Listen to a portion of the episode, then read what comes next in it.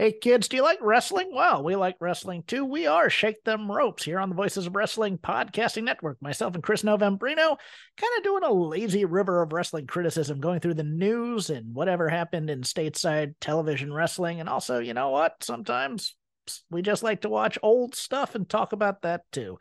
Love for you to give us a listen. If you haven't already, we are Shake Them Ropes here on the Voices of Wrestling Podcasting Network.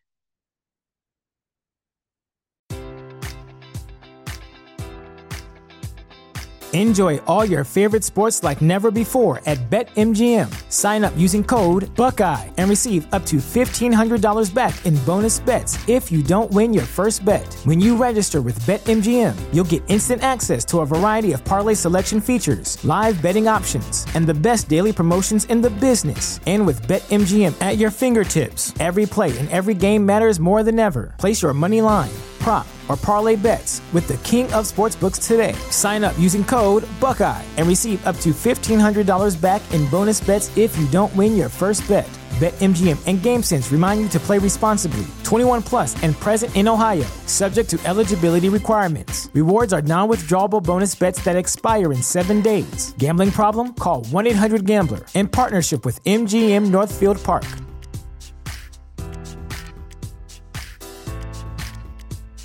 This podcast is a member of the Voices of Wrestling Podcasting Network. Visit voicesofwrestling.com to hear the rest of our great podcasts, as well as show reviews, columns, opinions, and updates across the world of wrestling.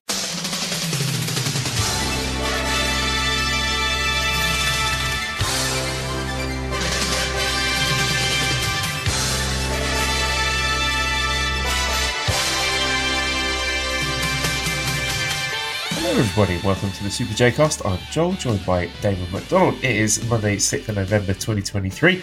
This is episode 280. Quite a quick turnaround from the last episode, but Yeah. we felt it was important. We're burning, bursting with our hot takes. Just Yeah. like just like the fireworks, with fireworks night in the UK. Uh, we just we just had to record again, didn't we, Damon? Listen, we can't get enough of each other. That's really what it is. It's uh, it's a love affair that goes deep, and we need to hear our voices. So, uh, any excuse necessary. And uh, we just happened to have a show that was pretty controversial.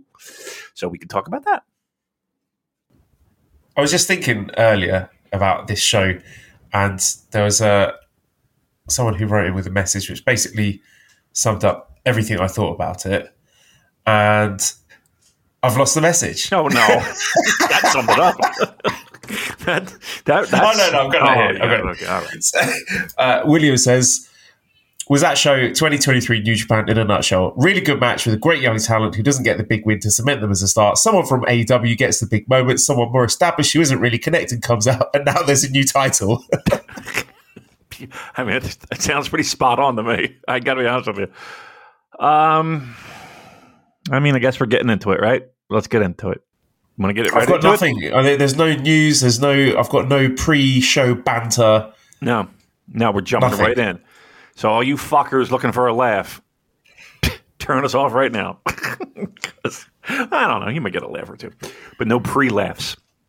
No, uh, no foreplay here. We're jumping right in. I'm sticking it right in you. No lube. We're just going straight in. We're going right in. Oh, jeez. Yep. Open them up. We're going in. Um, needless to say, I turned off this show, Joel, and I think I have more questions than I do answers.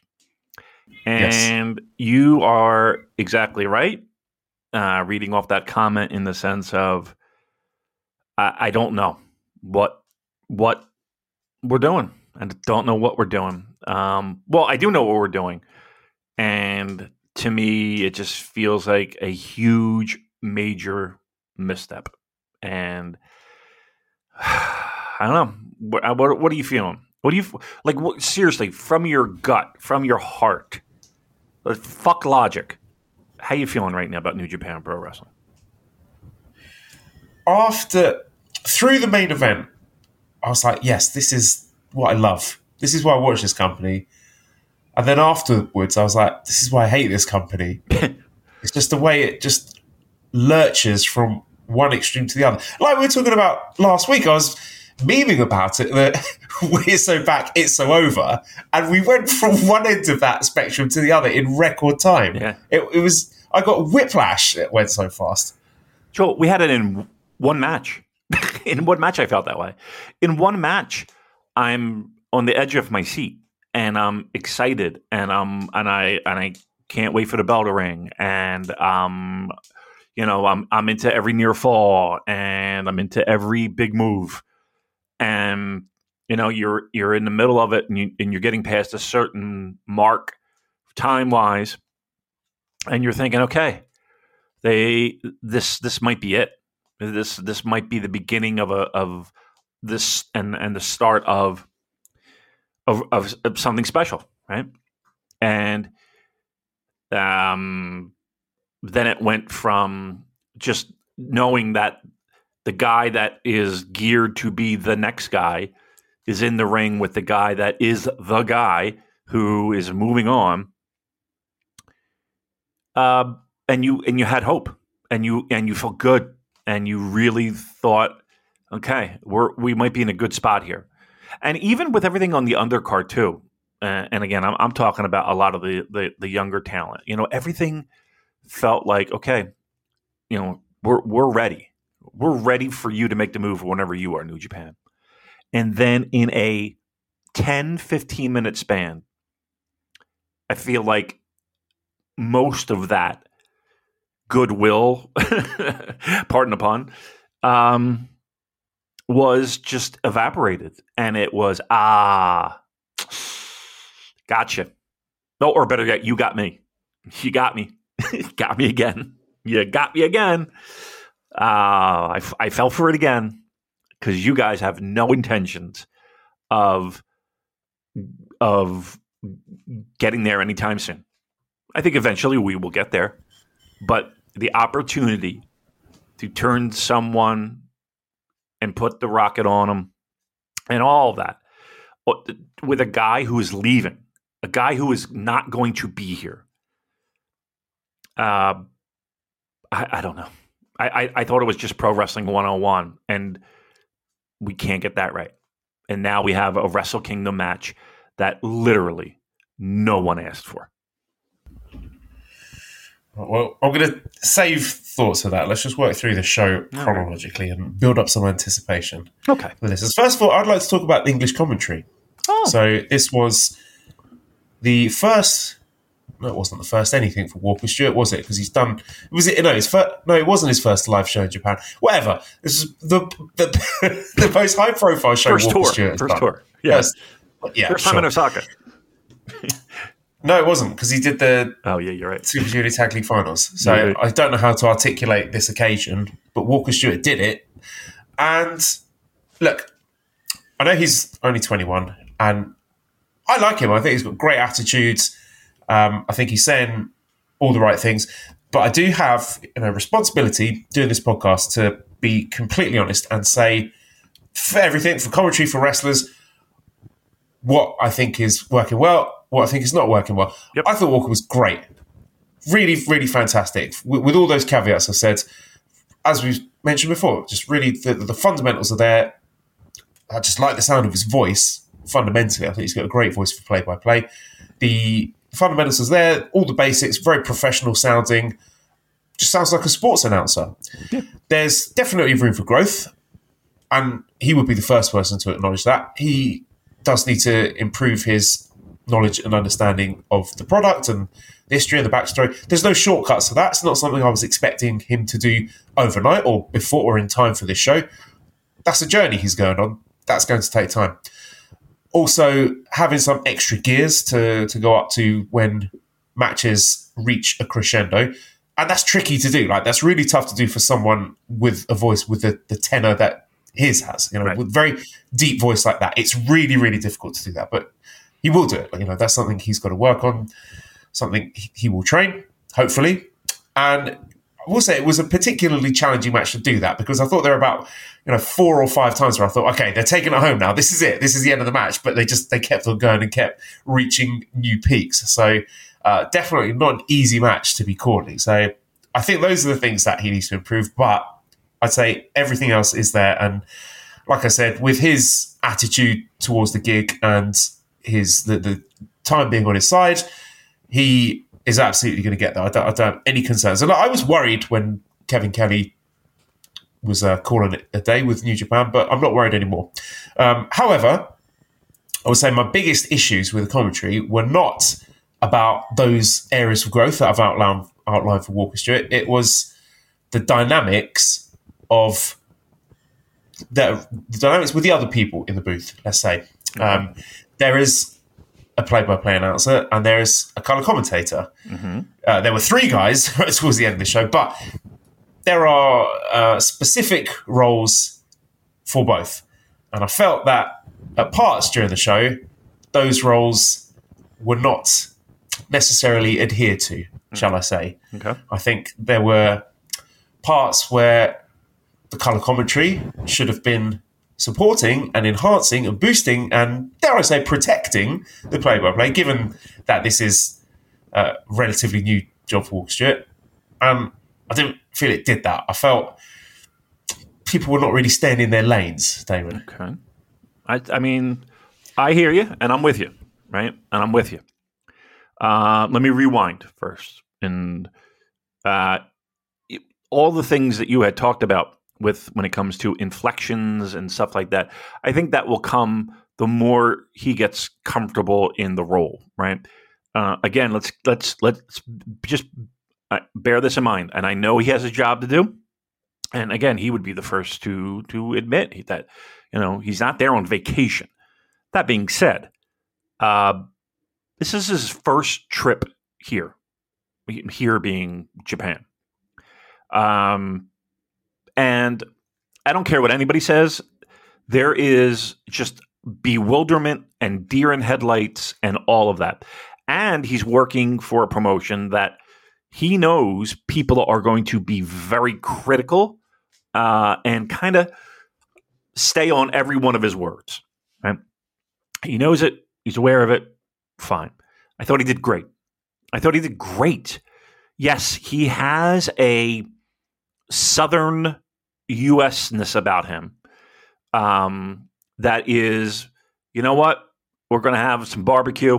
I'm going to get out the smoker. We're going to make some brisket and we're going to sit here and drink for 12 hours and maybe play a couple rounds of fucking horseshoes. Uh, you know what I mean? Like he's got that. And that to me is comforting. Like that voice can be very comforting. Um, so he's got that down. Like I'm not worried about that. Um, and all of that will, you know, the more he does it, the the more I think we'll see him get comfortable. But I thought, you know, for the, his first, uh, you know, shots at this, I got no problems, um, and I got no real critiques. Um, the idea of Chris kind of what felt like look yeah, I'm sure there's no heat, right? Let's let's let's get that out of the way first because I saw that and that's preposterous. There is no heat. Um, but I did like there were just little comments that were just like, okay, you're kind of throwing them under the bus a little bit, but I'm all right. And maybe, just maybe, and again, I, I think a, a, simple conversation with Chris would would solve this on our end. You know, to, if, if he wanted, if he was willing to give us that time. Um, and give us FITE TV codes. give us, yeah, give us some fucking capacity. Um, is um, maybe he felt that he needed to be that guy to to maybe cross that that imaginary line of between color commentator and play by play guy just to help Walker across the finish line right? I don't expect to hear that in the, in the near future, right? But a little bit of hand holding, I think, you know, if I'm Chris, I probably w- might feel that way. That okay, this is a big show. You know, this is a his first time behind the mic in a big show, and you know, maybe maybe I'm going to say some things that maybe I I wouldn't have, um, just to help him in in the process. Um, that's what I'm going to take it as. Now, if we still have this conversation three months from now, uh, yeah, we got a different fucking problem on our hands. But I don't think that's the case. Um, and as as weird as this may sound, I thought it got better when Robbie Eagles showed up. Like I think Robbie Eagles provided what I wished I would hear more from Chris Charlton. Right? And it's impossible for Chris Charlton because he's not in the ring, right? So he it's hard for him to give that perspective. He absolutely He is a dad, though. What's that? He is a dad and provides that unique commentary perspective that only fathers can. That's true. That's true. And he's incredibly short, so like elves and stuff. like he could No? You can't do that? Okay. That was wrong. You know what? Make you can make fun of me on commentary, Gary, if you want, Chris. You can call me a fucking fat ass or whatever. I don't care. That's fair. Um the um I think uh, you know, like I said, I think I think that will iron itself out. I really do. I hope so. Um, but aside from that, no, I thought I thought they were I thought they did well. And Robbie, like I said, adding that element of the guy in the ring, like he didn't insult your intelligence, uh, and he brought up really great points as if pro wrestling were a real thing, right? And I kind of appreciate that to be able to walk that line. And I thought he did an awesome job doing that. So he, I think he added a, a, a flavor that has been missing for a little bit when it comes to New Japan Pro Wrestling commentating. Um, again, you have the historical stuff. Chris does an excellent job of. You have the play-by-play person, Kevin and now Walker, um, and then you kind of throw in Robbie in there, and you know he's the guy in the ring, and he can kind of give you that. You might not get this reference, but he's going to give you that Tony Romo kind of thing of okay, I used to play this sport for fucking twelve years or however long uh, in in big time games, and here's what the defense is looking at, and here's what the offense is looking at, and this is probably the play they're going to call, and y- there it is. there's there's the play. Um, so yes, I think I think everyone, I think everyone had high hopes, and I think for the most part, I think a lot of people are on board. And again, we're just hoping for improvement, and I think we'll get that. Yeah, definitely good signs for for the future. There, it's just, just the old sort of pro wrestling adage of you accentuate the strengths and hide the weaknesses. So, a bit more of that, and uh, we'll be off to the races. Um, okay, so the first match was the Frontier Zone, where Oleg Boltin, DKC, and Taguchi defeat the Dragon Gate trio of Mochizuki Jr., Yoshiki Kato, Kato, I don't know, I don't know how to pronounce it, sorry, and Strong Machine J.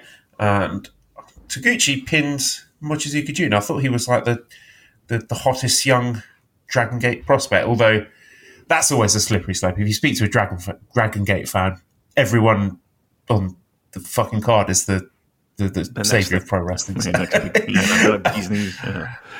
Uh, but I want to take away from this. Um, Oleg Boltin needs more monster.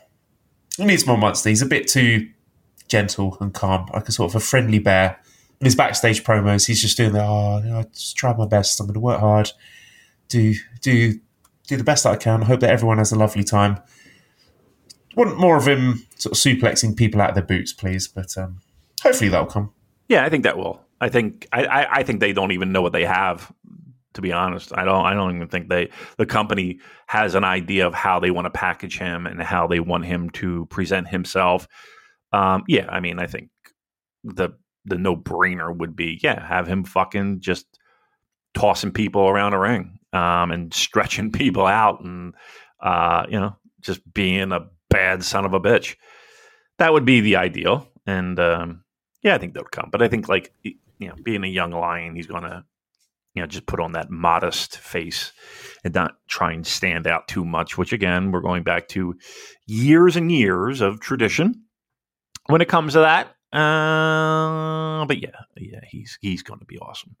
Hopefully, hopefully, if he sticks around, that's that's uh, you know who knows, but not that I know anything uh, uh, otherwise. But you know, you just you never know the percentage of young lions that that make it through.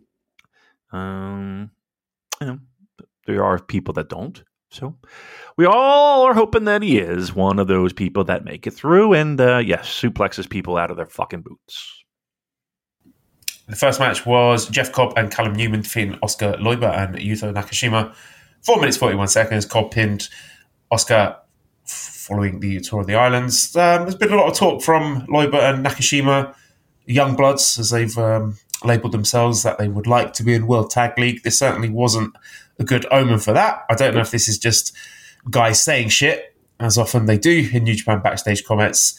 But, you know, even if they do just enter World Tag League to be, you know, go like 0 and 15 or, or whatever, I'd be open to that. You know, just, I want to see the young talent put in high profile spots. That's what I want in New Japan. Uh, Jeff Cobb, for his part, is asking for bookings on Twitter. You know, he's saying that he'd like to more dates in the US, blah, blah, blah, blah, blah. I, so I would not be holding my breath for him in World Tag League. As much as I enjoyed the Khan on the Cobb team, I understand that it's a more cost efficient booking for New Japan to go with Holy Seaman Army with Henare and O-Khan, two guys who live in Japan rather than flying uh, Jeff over for a tournament that they're not likely to win.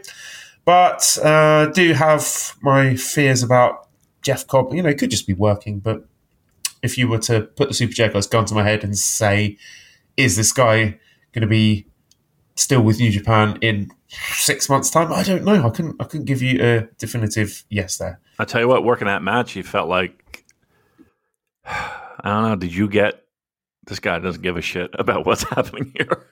Vibes like he like he was like like you could tell. At least it felt like it anyway.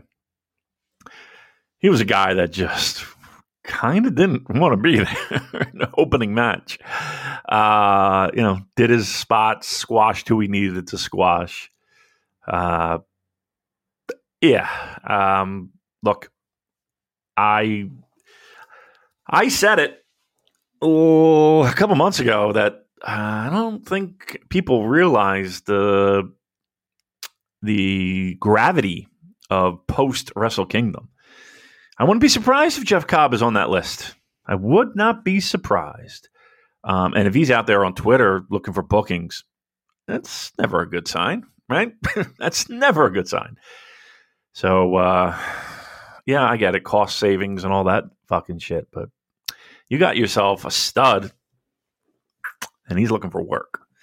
That never turns out well. never turns out well.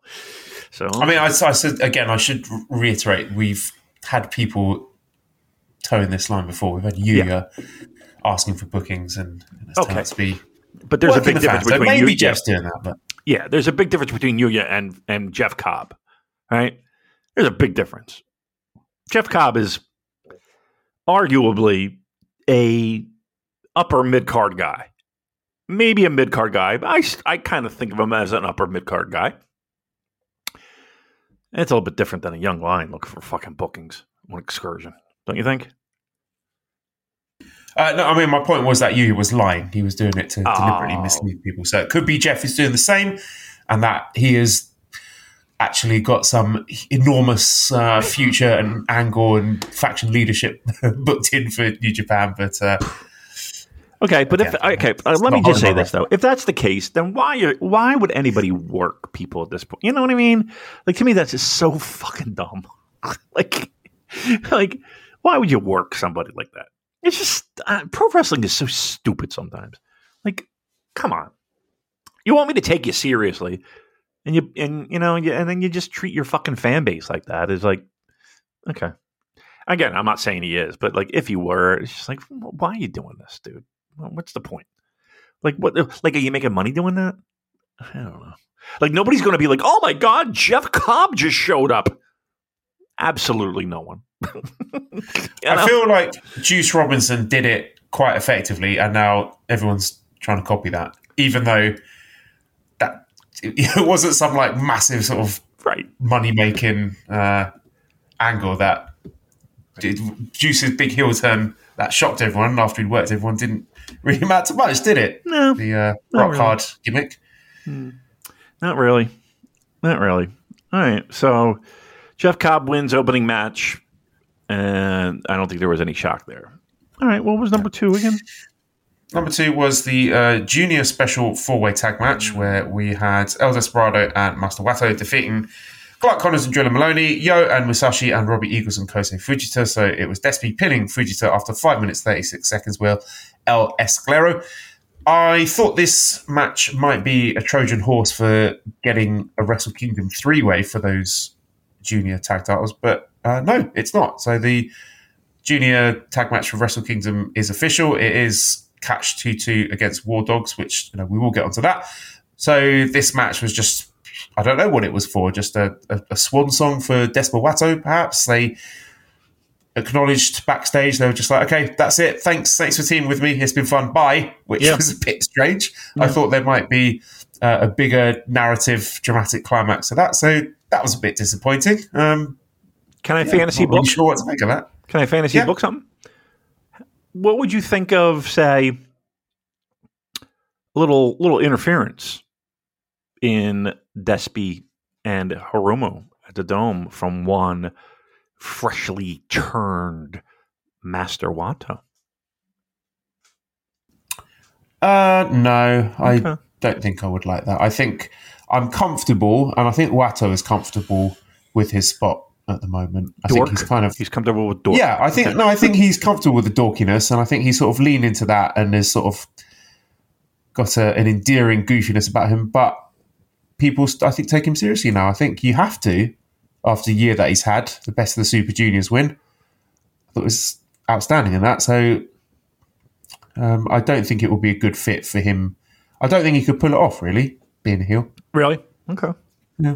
I don't know. I just think it would expand his horizons a little bit.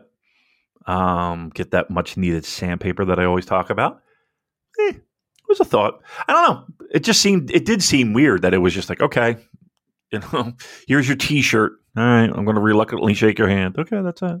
You know what I mean? Like it just felt like, okay, this is Yeah. where it is. Okay. Yeah, it could be. You could be right. I mean, I don't know. I mean, I just thought, you know, I don't know. Like, what was the point? you know what I mean? Like, uh, all right, what was the point of this again? Uh, I don't know. We'll see. And it just, just it did seem like um, this was very Orndorff Hogan esque. you know, of the constant going back and forth of okay, I'll be your friend and all that stuff. Um, you know, all condensed into like a month span. Yeah, we'll see. We'll see. Um, I don't know. I mean, I don't know what you do at Wato at this point. It's uh, it seemed I, I feel that while he did have a lot of momentum, it, I mean, I don't know. Is he still he's still in that echelon for you? He's he's still up there. As this is like it's just flagging now what is one of my bigger concerns heading Oh. towards Wrestle Kingdom is that all these guys, these young talented guys who've really made a name for themselves this year, nothing for Wrestle Kingdom. Not yet. Yeah, not yet.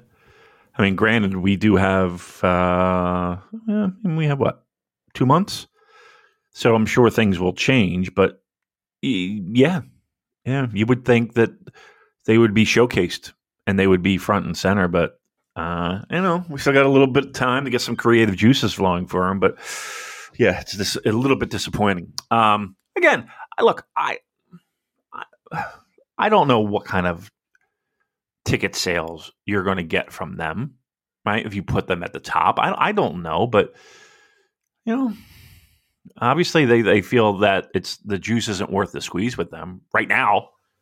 You know, right now. And again, we do have time and all that fucking shit, blah blah blah blah blah. But um, it yeah, it, it just it is odd to me that yeah, none of them, none of them have a spot yet. So we'll see. Then we had the third match, which was Tama Tonga, Kushida, and Kevin Knight defeating Shingo Takagi, Titan, and Bushi. So Tama Tonga pinned Bushi after 10 minutes 55 seconds with a gun stun. And it appears that he is challenging Shingo again for the Never title, which, again, that's that's the first big red flag of this show. I was like, what? What what is going on here? Now I've heard rumors about Shingo and Wrestle Kingdom that there was maybe some talk about him defending that title against um, Katsuhiko Nakajima. I don't know if that is likely to happen now, given that Nakajima has, uh, let's say, I don't want to spoil stuff, but commitments and other companies, shall we say. And to be honest, like we saw that Shingo versus Nakajima match earlier this year. I didn't think it was that great. So it's not something I was desperate to see again. What I did not want to see again, though, was uh, Tama Tonga versus Shingo. I hope this is a placeholder until they come up with something better. I mean, it seemed that we were maybe trending towards Shingo versus Evil, maybe some sort of hair versus hair gimmick. Maybe I'm a lunatic on Lunatic Island. I think I might rather see that than see Shingo versus Tama Tonga again. But I digress. Here is it again red flag for the booking of this company that we are getting interminable pushes from guys who don't I don't, I don't think deserve it that much. I don't. Can we can we sort of downcycle Tama Tonga a bit, please? We've I just- hit a ceiling. look- That's enough. Yeah. Can you name another guy who's gotten more opportunities? I, I can't. It's been forever with this guy, and it's like, okay, mm, we're gonna, we're gonna get, we're gonna do the rematch of the rematch of the rematch. It's This is a point that uh, I, was, I was chatting to Fraser, and he brought up this really good point, which is that I think in terms of booking of the, the domestic talent, not a lot has changed really. But the, one of the bigger changes that's quite jarring now is that in previous years, in terms of the foreign talent, they basically had their pick of the indies, like the best workers on the planet. This is the pre AEW world, but now it feels like I don't want to use the word dregs, but when we're looking at guys like Tama Tonga constantly being pushed and, and elevated and in high profile singles title pictures, then you know that's not at the, the quality that it was five years ago. I think they're loyal to a, a fault. You know, they're loyal to a fault. Um, I look. uh, Who knows if WWE had interest? You know, that could just been been a bargaining line to throw out there to say, you know, just to kind of raise the stock a little bit. But like a guy like Tama Tonga is going always going to have a job. Like they'll never fire him unless he commits a fucking felony. You know, um, it's it's just they they just don't.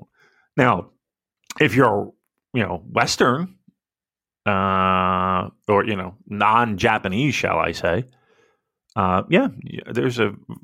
Let me take that back as well because obviously Tama Tonga is not Japanese. Um, if you aren't a person who has been born and bred through the do- dojo system, um, and have been through you know New Japan Pro Wrestling for a significant amount of time, you you you have a job for life. You'll never never not. Um, but yeah, it's look to me. They still have one of the most talented rosters in pro wrestling. Still do. Uh, It's just I don't know, man. I don't know. Like they just they don't stop. you know what I mean? They just they have a they have a vision, whatever this vision is for Tama Tonga. They're not stopping. It is continuing on and on and on until either he doesn't show up for a fucking plane or or he signs somewhere else. Because New Japan obviously is not going to do anything. They'll, they'll keep him. Um, An incredible turnaround from a guy who was attacking fans during the 2018 G1 climax and looked like he was a whisker away from getting the sack. Yeah. Yeah. I mean, well, well, okay. Well, I mean, obviously that was under different management and apparently he was fined. But yeah, I mean, it's, it is, it is comical how uh, they just stick with the same guns. It's, I don't know. It's, he's, you know, he's not terrible. It's just, he's there. And I think everyone's waiting for that next level, and that next level is not there. Can we just finally fucking admit it? It's just not there. Um, and yet, here he is still in the mix. Here he is still in the mix. I tell you, either this fucking Wrestle Kingdom, Joel, is going to be seven hours long, or there are going to be some upset people. There are going to be some upset Well, they've moved it back half an hour because apparently there are too many matches to cram in, so it's a four thirty start instead of five. Mm, okay. I mean, look, it's they got a lot of they got, they got a lot of people that uh, are, are looking for a match on a, on the biggest show of the year that have that have stuck it out, and there's no guarantee that they're going to be in not only a marquee match but a, uh, a match.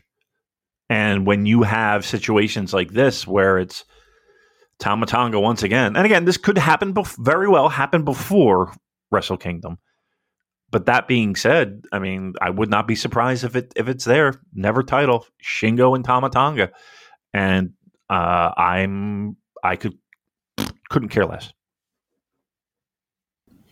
Yeah, co-sign on that. Um, in terms of World Tag League, they did seem to be heavily hinting that Shingo and Tsuji would be teaming up for World Tag League, which makes you wonder if this Shingo never title win is a relatively last minute pivot. So Shingo addressed that and said, basically, it's all up to the company.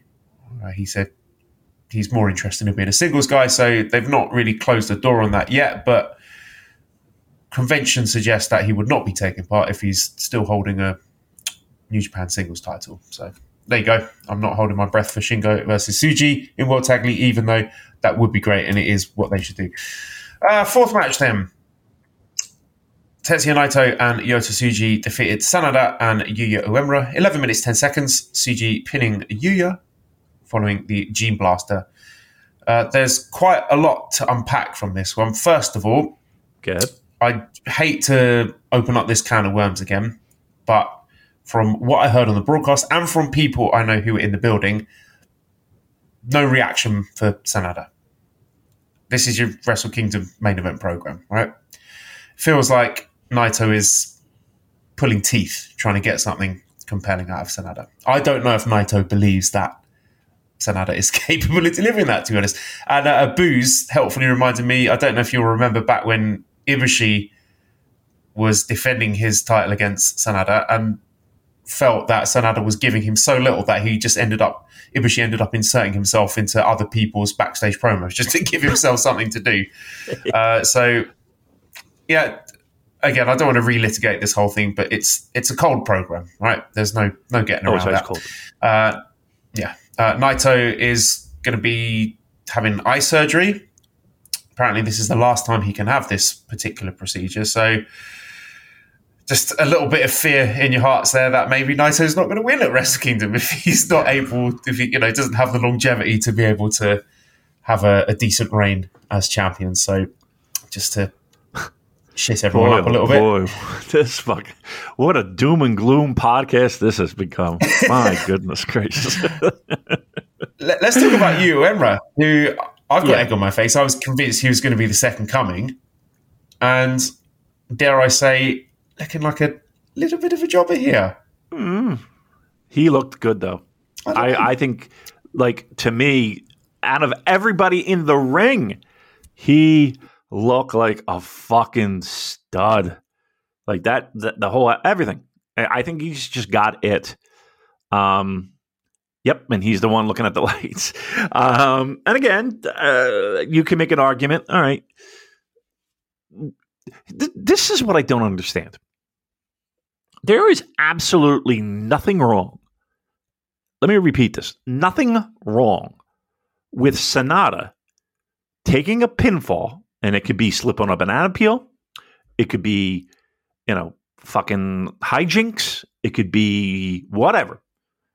There's nothing wrong with Naito pinning Sanada to get people amped up to say, oh, okay, he can fucking beat him. He, he beat him here, you know? Uh, you know, this, this, we got a good shot of this fucking title changing hands. Um, and I would think that would be something that they would like kind of push toward and lean on to get some juice into this fucking program. They have the guy who probably in the ring, arguably one or one A, needed that pinfall more than any of them. Uh, he's the one looking at the fucking lights. Um, Sanada and, and Naito might be, and I'm really struggling to think back.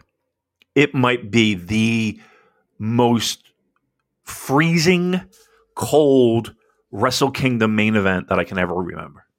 Like I I remember feeling this way like around the the the, the and this was I guess it was was it the first Wrestle Kingdom where it was uh, the TNA involvement? You had just you know you know aces and eights and all you know all that stuff, Dudleys, all everything. Um, Jeff Hardy.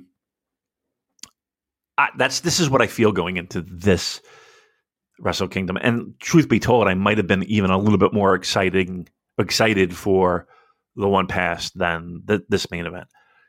I I can't think of. Yeah, how is that possible? How, we uh, rightly shout on Jay White for just doing absolutely nothing to build up hype, which mm-hmm. was maybe a little bit understandable because he had one foot out the door. How has this build managed to be even worse than that? I don't know. I don't know. You got a guy in in in Naito who, uh, I mean, that's his gimmick to not give a shit. Okay, great, but it doesn't help. it really doesn't help any. Uh, and Sanada, who, look, you said it, and we've heard it from multiple people. So please stop with the oh, but he's over in Japan. Is he? Is Sanada over in Japan? Because they're like at, at, at least now with the title, it seems like he is quite possibly the the IWGP World Champion with the just you you just need to defrost them. it's that cold. It's just a block of fucking ice. Um, and that's preposterous because it's not like we're sitting here and we had no time to be creative or think, okay, what can we do to jumpstart things, and what what's going to help us move forward, and what's going to help us put a little bit more revenue in our pockets so that we can bring in Jeff Cobb for World Tag League. you know what I mean? They shit the bed post COVID. I cannot believe how much they fucked up post COVID.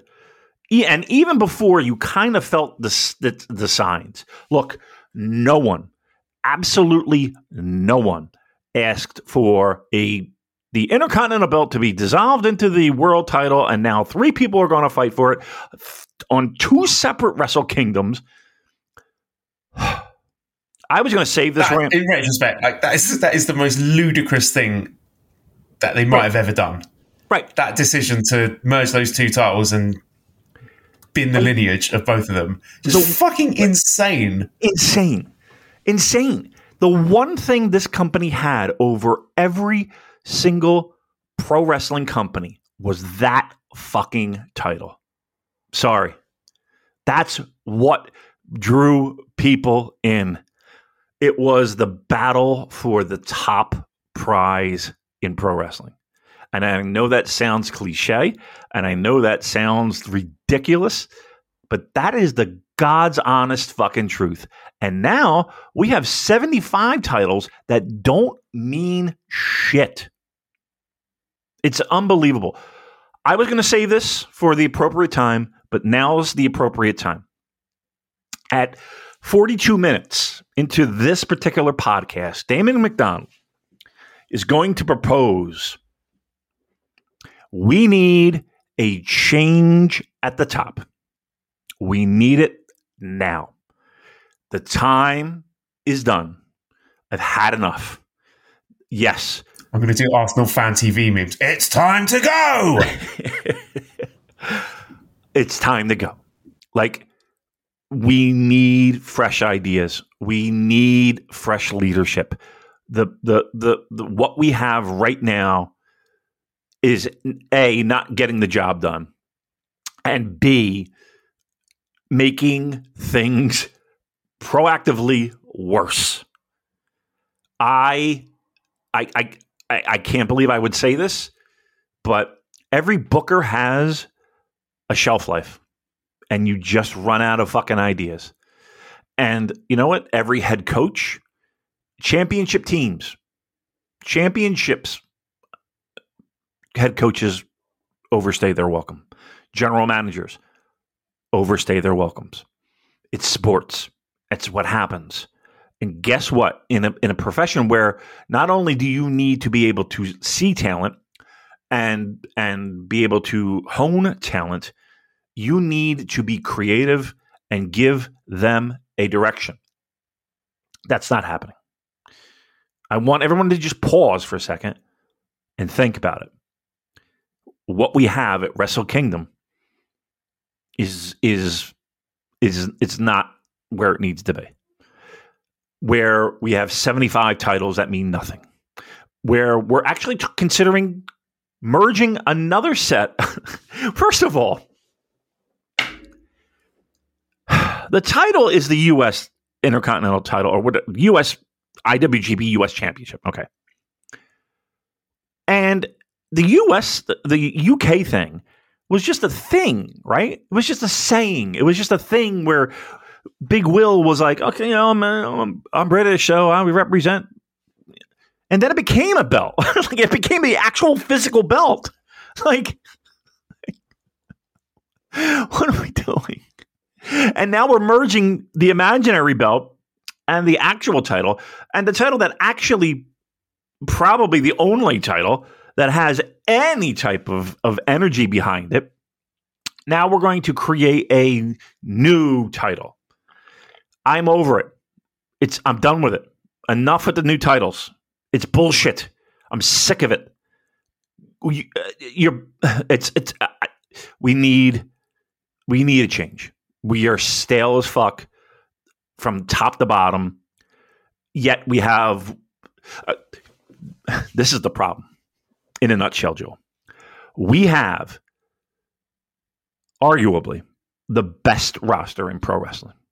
I would put this New Japan roster against any roster currently in pro wrestling. We have a great roster. The problem is, is that the talent is not being used properly. Period. Period. And that's the booking. And quite honestly, that is the the absolute brain dead decisions up top. From all these US shows to terrible promoting of the shows to literally killing cities in which you had lines around the block. Lines around the block to get in. Joel, that, that, that, that, those days are long gone. We still don't have a TV deal. We're on AXS. Do, do you know we're on AXS TV in the States? does anybody does anybody watch it? Does anybody? I've never watched it. How you like that? I've never watched it. Still don't have a TV deal. We still can't fill an arena. We still rely on AEW. We still, to this day, are treated like a bastard stepchild by them. We are lost. We're lost. And it ain't going to change until there's a, a major shakeup, and I am here for it, top to bottom. That means Japan, and that means U.S. And if the next person that sits on that throne and uh, is in charge of New Japan Pro Wrestling, and they don't have a clear, definitive path of a this person's my booker, and b here are our plans in the next year for not only here but in the states. I would have no problem with them saying, well, you know what, we're putting it on hold. We're not going to run another show in the U.S. I'm not going to do it. Why? Why would we? Why? Why? I, until they fucking figure it out. I'm off my soapbox. Thank you. Need Kikuchi back. I'm not even joking. Look, we actually do. we actually do. I mean, we actually do. And here, and, and the thing about it is, is that you know, if at the time when we were told about him, trust me, we couldn't believe it. You know, we were just like, "What? Really?" And it was confirmed from multiples, multiple people. But it was something that, like, it was literally, if you tell anyone, you're going to get, we're going to kill you. you know what I mean? Like, like you're going to get a bullet in your head in the middle of the night. Um, yes, yeah. We we need. Here's the thing: we need something. We we need something. Um, and and and and please don't take this as I don't appreciate where we were, but it's time for a change. We need we need new ideas and fresh ideas and a, a, a game plan for these youngsters. And let's let's jumpstart it because we're wasting time. Yeah, I mean, cycling back to this match, I think this is case in point, really, that we've got guys like Uemura, and Yota Tsuji with nothing on the table for Wrestle Kingdom. And that's the classic New Japan booking that they are very conservative when it comes to the young talent and they build them up and tell these stories, as we're going to get onto with Shota Umino. But I just don't think they've got the luxury of doing that because no. what they have at the top of the cards and in the upper mid card is just not compelling at all. Guys like Sanada, David Finlay, Tama Tonga, you, you can't. I don't. I, again, I don't think you can do that. It's not like you know you got Prime Okada and Naito and Tanahashi and Kenny Omega and Jay White, etc., being able to be the, the star attractions at the top of the card while we take our time with the younger talent. It's, it's not the case. And I know that the pushes for Uemura's and Yasujis will come probably next year, but it's just, it's very difficult to watch looking at this extremely stodgy Wrestle Kingdom card with a lot of old guys, a lot of injured guys filling out the card. You know, we know Sanada's not 100%. Naito's undergoing eye surgery. Bryan Danielson's got his orbital injury. He's not allowed to wrestle. Despi's undergoing surgery. Goto's still injured. And there's probably more examples. But uh, weirdly, the tickets are selling really well. The yeah. arena A is sold out. So they might be heading towards a 40,000 capacity Wrestle Kingdom here, which might make us look like twats. Wouldn't be the first time. Yeah. But again, I don't think them doing a good number at Wrestle Kingdom makes anything that we've said invalid. Because at the end of the day, we're watching something because we want it to be creatively fulfilling. Because if it's like, well, look at the attendances, then congratulations, you're a WWE fan. I don't want to play that game. Right. So whilst I do acknowledge that the tickets are moving well, and you know there might be a lot of factors for that, I just I'm finding it very frustrating seeing them sitting on this gold mine, what I think is a gold mine of talent, and not really doing much with them. Well, they the put the gun to people's heads, you know, with the ticket sales. You know, I mean, nothing was announced, and you know, tickets you know go on sale, and you're assuming you're going to see greatness, and a lot of that just has to do with the fact that you're in the dome and I think uh, you know opening up the borders once again. That's that's people are excited to get back, and and I'm sure there's going to be a lot of first timers.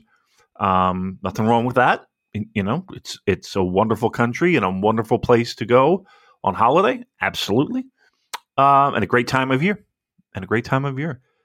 But yeah, I mean, we're we're kidding ourselves if if we're going to sit here and say that this is this is where this is where we thought we would be when we sat through empty arenas and clap crowds and we were the last ones to to get cheering fans back and we went and we bit the bullet. The problem is this. People will not wait for you new japan. They're not going to wait for you. Like in 1991 Yep, we would wait because what other fucking options do we have, right? The world is a bit different now, and people are not going to wait. Um, yes, tickets got sold. Yes, you know, but there's only so much goodwill people have, man. And and and to be brutally honest, people going for Wrestle Kingdom, I would say you know, I, am going to speak for me. I can't speak for everybody else. I'm going to speak for me. But honestly, the actual Wrestle Kingdom is probably third or fourth on my list of, oh, I can't wait to get over to Japan. Because honestly, it's outside the dome that is probably 10 times more fun than, than in the actual dome. Uh, inside that cavernous building that you really can't see shit in. Um, I, they got to figure it out, dude. They just got to figure it out. Um, yeah, I mean, I don't know if I've got the energy to discuss Yuya. I just feel Look, his He, I, I think he looks great. Really disappointing. It is disappointing. He looks great, but the, it's just really is that Sanada's young boy? Is that what we're doing? Yeah. yeah. Yeah. I mean, am I out of my mind thinking that we need a change? No. I, I think it's time, man. I, th- I actually I think it's we're well past that time. Yeah. I, th- I think we've given so much rope; it's unbelievable. Um, and this is not a knock on any of the participants in the ring because everybody's working their ass off. I, th- I, I feel that. Uh, I don't think necessarily a lot of people are dogging it. I mean, you know, your usual suspects, but you know, for the most part, you know, we're they're working their fucking tails off. It's just we need a change. We need a fucking change at the top. And not only do we need a change, we need, we need direction. We need we need we need direction. Uh, Tsuji says he wants to be in World Tag League, but I guess this all hinges on Shingo. Shingo's not taking part, then Tsuji's going to need a different partner. No idea who that could be, but yeah, again, just very directionless. Um, B. France says, who started that I'm not taking my t shirt off at this undercard match trend? Seems recall that being. I remember t shirt Kenny being a thing in sort of 2017, 2018, and you know, Naito's it was been like that. Anyway, let's move on to fifth match. Uh, David Finlay or Unfit Finlay, as uh, Ash says in our Discord, uh, defeating Tanga Loa 12 minutes 33 seconds via into into Oblivion. Do you remember when David Finlay sort of re debuted this Bullet Club leader gimmick? And yep. it was quite distinct from Jay White because he was winning matches clean and just being really a savage, as he said, just being absolutely brutal, getting clean wins, but just basically beating the shit out of people. Not able to beat Tanga Loa cleanly here. Mm. Needed the uh, was it distraction, ref bump, shillelagh, whatever it was. There just seems to be a distinct change in the way he's been presented, and he's not looking in good shape either. I'm not a big body pervert. Pick a lane, right? If you want to be a fat Bullet Club leader, go for it. You know, go full Hashimoto or whatever. you know, if you're going to be fat, be fat. Don't be this sort of middle ground. I think I don't know. As soon as he found out he was going to be Bullet Club leader, he should have been straight on the juice, phoning up Jay White. Oh, Jay, who, who, does your roids? Get, hook me up, please. Because uh, he just did, did, not look in good shape here. I mean, the match was all right. I mean, I don't know if this is a hot take. I actually thought Tanga Loa was probably performed better in this match than Finlay did, but it wasn't offensively bad or anything. It's just it wasn't something where I was thinking, yeah, I really want to see more of this guy. Nobody does. Nobody does. I don't even think his own family wants to see more of him. they, they changed their number, blocked them. Um, I uh, I think it's a, it's a horse that we've beaten to death. I think at this point. Um, yeah, I mean, just here we go on paper. The guy who has done nothing all year now gets a cheap win with a, you know using obviously a a uh, uh, and you know we get we, they get rewarded, right? Right? It, like, wouldn't logic dictate to say, okay, he gets this win, right? But everyone in the building, everyone backstage, the New Japan Pro Wrestling brass, uh, they all saw it, right? So instead of giving them a, a match and allowing them to to partake, uh, be like, well, you know, you won, but eh, it was under dubious uh, circumstances, so uh, we're not going to give you that, right? Wouldn't that be?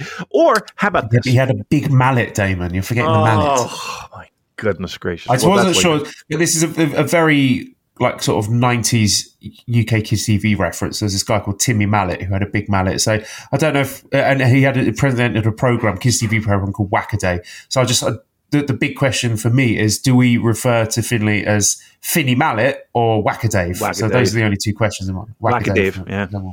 I love Wackadave. Yep, Wackadave. Unbelievable. Unbelievable where we're Let's at. talk about something good. Let's right. go to the sixth match. Uh, Great-O-Khan, Moxley said that it was a one minute, seven second count out draw. Then they had a, a rematch, Falls Count Anywhere match where Mox defeated O-Khan 14 minutes, 10 seconds via referee stoppage. This was fucking awesome. This yeah. was really good shit. This very much exceeded my expectations. And I think a lot of that is down to Mox, who just seems to do whatever the fuck he wants. Um, I think he, you know, maybe a touch overrated in some circles, but he absolutely delivered here. You can tell the reverence that he has for working New Japan. And he looks like he's enjoying working New Japan more than he is enjoying working AEW. And so I am very happy the fact that he's got the creative freedom to do what he wants and do nutty stuff like this. And um, I don't want to say dragged O-Khan to a really great match because I know O-Khan's got it in him, but maybe sort of inspired him into you know putting in that effort and doing something a bit special because yeah, there was just a real energy about this match and just a, some really creative, wacky spots. It was just an absolute blast to watch. Yeah, what made it great? What made it great? What made it great was once again the dreaded A word authenticity. How about that? Right? It felt like they wanted to kill each other. Like there were times where they're beating the living shit out of each other with guardrails and chairs and what have you. And and, um, and not, biting each other in the cock. you know, right, right. There was an actual bite of the cock, right? If that doesn't scream legitimacy, I don't know what does. Um, I mean, people running for their lives, them not giving a shit who was in the way. I mean, I, am not the biggest fan of that, right? Um, you know, I could deal deal without it, do without it. Here, here, I'm I'm totally fine with it.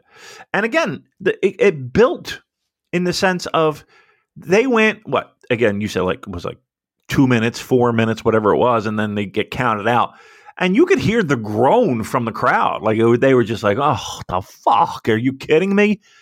Uh, and then you know they said, "Okay, no falls count anywhere. Let's restart it." And you should have heard that fucking pop. Like they were like, "Wow, right, let's fucking go," and they went and they beat the shit out of each other. And oh my god, the one where O-Khan wrapped up Moxley in the tarp and you know, pounded the shit out of him. Referees in there trying to, you know, get in the way. And Moxley gets up, and there is a puddle, an actual pool of blood in that tarp. And I was like, what? Oh, wowzers. Fucking just gorged himself. Um, gorged? Gored? He cut himself badly. Um, yeah, this felt, I mean, look, you know, I don't want to say you know what you get with a Jon Moxley match, but okay, you could say the same thing. You know what you're going to get with a fucking Bruiser Brody match, and you know what you're going to get with a fucking Abdul the Butcher match, and you know what you're going to get with whatever. You know what I mean? Like, okay, if that's what it is, then be damn good at it. And I feel like he is. you know what I mean? Like he's good at that. Um, and there is something to be said about a dude who just doesn't give a fuck. Doesn't give a shit. Like to me, that that I don't give a shit is is a thousand times better than the announcing team uh, making a point to say, well, fans might shit on David Finlay, but he sure doesn't care. okay. All right. Right. Uh huh. Gotcha. Uh, they, uh, maybe he should a little bit. But Mox and O-Khan, yeah, no, they, they tore the house down, both uh, in a uh, figurative and literal sense in the hobby, it's not easy being a fan of ripping packs or repacks. We hype ourselves up thinking ah, maybe I can pull a Ken Griffey Jr. rookie card, but with zero transparency on available cards and hit rates, it's all just a shot in the dark. Until now. Introducing slab packs from arenaclub.com, the only repack that provides real value, a complete view of all possible cards, and clear hit rates for each one. Now, when I buy slab packs at Arena Club, it finally feels like I know what I'm getting. I was able to open an Arena Club slab pack, and and I'll be honest, it was a lot better than what you normally do. Say you go to a card show and there's a random innocuous brown bag of cards, and yeah, you can open it and look, it's going to be junk. You're you, you know what I mean? Like you know what you're probably going to get in those. Maybe you find that fun. And sometimes I do. Sometimes I like just opening up cards and saying, "Ah, hey, look at some random cards, or whatever." But if you're really in this game to to find value and find particular cards, it sucks to have to buy these mystery packs, and it ends up being, you know, almost nothing, you know, nothing of value. Not with Arena Club. You can display, again, of all available cards, hit rates, grading. So you know that when you're opening up the slab pack, you are going to get something valuable. You are getting something good. And Arena Club, in addition to having those great slab packs we just talked about, is also a marketplace for card collecting, buying, trading, selling, displaying, all that sort of stuff. But those Arena Club slab packs, man, they are revolutionizing the repack game with transparency. After your pulls are revealed, they'll immediately be placed in your vault for safekeeping or trading and selling, and you can have them officially graded by Arena Club as well. So again, uh, sending these things off, it's going to be officially graded by Arena Club, and the Arena Club grading process is accurate, fast, and transparent with full grade rationale provided and explanation of how your card was scored. So whether you're buying, selling, trading, or displaying Arena Club is the card collecting platform that you have to check out. So right now, got a special offer here for Voices of Wrestling Network listeners. You can get 10% off of your first purchase by going to arenaclub.com slash VOWnet. Again, that's arenaclub.com slash VOWnet. Now, that's a crazy offer. That's 10% off a $400 slab pack. $40 off right there. 10% off your first purchase. No matter what that purchase is, 10% off. Again, that's arenaclub.com slash VOWnet, arenaclub.com slash VOWnet for 10% off your first purchase on Arena Club. And we thank them for sponsoring the Voices of Wrestling Podcast Network.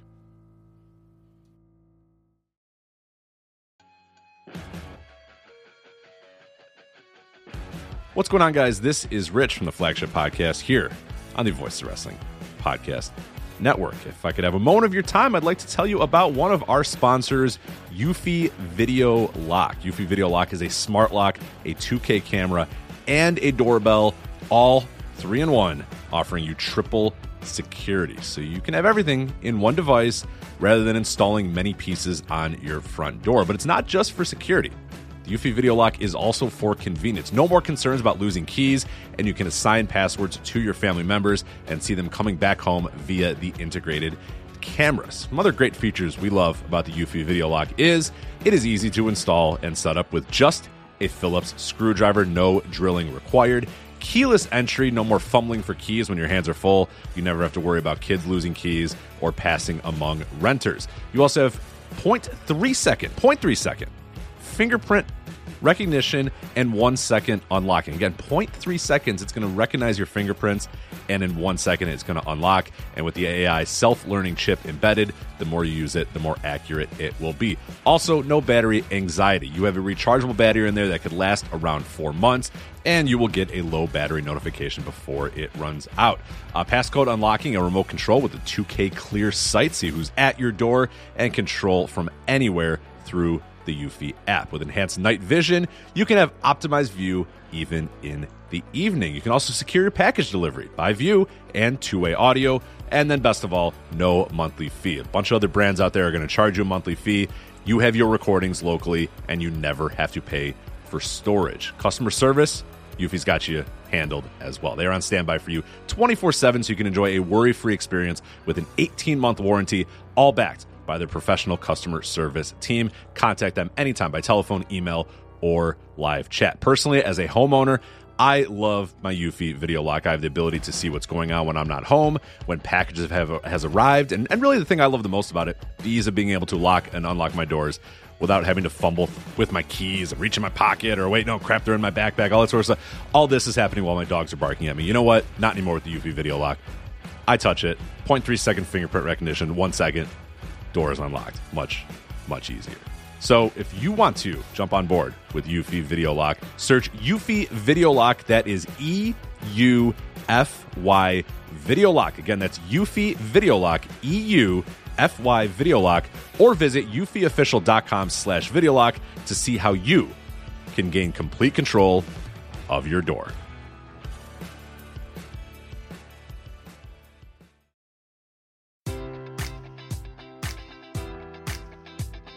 Enjoy all your favorite sports like never before at BetMGM. Sign up using code Buckeye and receive up to $1,500 back in bonus bets if you don't win your first bet. When you register with BetMGM, you'll get instant access to a variety of parlay selection features, live betting options, and the best daily promotions in the business. And with BetMGM at your fingertips, every play and every game matters more than ever. Place your money line prop, or parlay bets with the king of sportsbooks today. Sign up using code Buckeye and receive up to $1,500 back in bonus bets if you don't win your first bet. BetMGM and GameSense remind you to play responsibly. 21 plus and present in Ohio, subject to eligibility requirements. Rewards are non-withdrawable bonus bets that expire in seven days. Gambling problem? Call 1-800-GAMBLER. In partnership with MGM Northfield Park.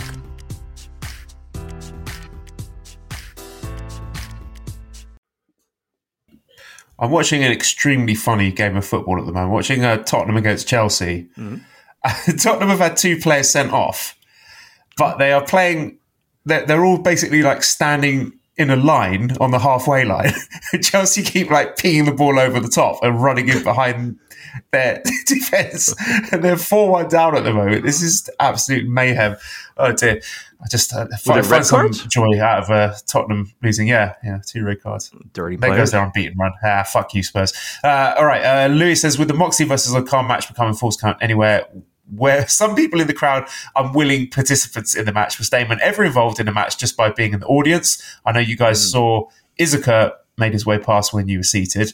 Uh, and Amelia says, Is it time for a new ponytail-less Great-O-Khan rebranding? Is it time, Damon? Is Great-O-Khan going on a run? oh, wow. Um, I don't think so. I don't think so. I don't think there's no. I mean, why start now? Was handpicked for this match because Mox thought it would be funny. I, I tell That's you it. what, I'm I'm hoping that I'm I hope that there was a conversation about that. I would be pissed off. Somebody fucking did that. Um, I you know I, I would. Who knows? I mean, I mean, he still has a lot left. I can't believe we're sitting here talking about a ponytail, but yeah. Uh, I mean, he still has a little bit left. I mean, it's not that you know, he's not like a bald headed geek. Um, I hate crowd brawling shit. I hate I hate having to get up, get my shit, you know, fucking get, stay out of their way, and then then you got the. I loved about when they were trying to have that sort of artsy camera shot of them brawling in the background know, and yeah. Great-O-Khan's ponytail lying in the foreground, but there was a bottle of green tea next to it, so it just looked like really awkward product placement. right. I know they should have had like a like a Zima or something, or uh, somebody plop one down. Uh, yeah. Well, I don't know. I, I, I can't see it happening. I mean, I think I think what Great-O-Khan is is mid card guy. He's a mid card guy. I mean, that's and and to me, there's really no indication that that's going to change anytime soon. And that's it is what it is. Do I agree with it? Nope. Uh, you you can see what he has.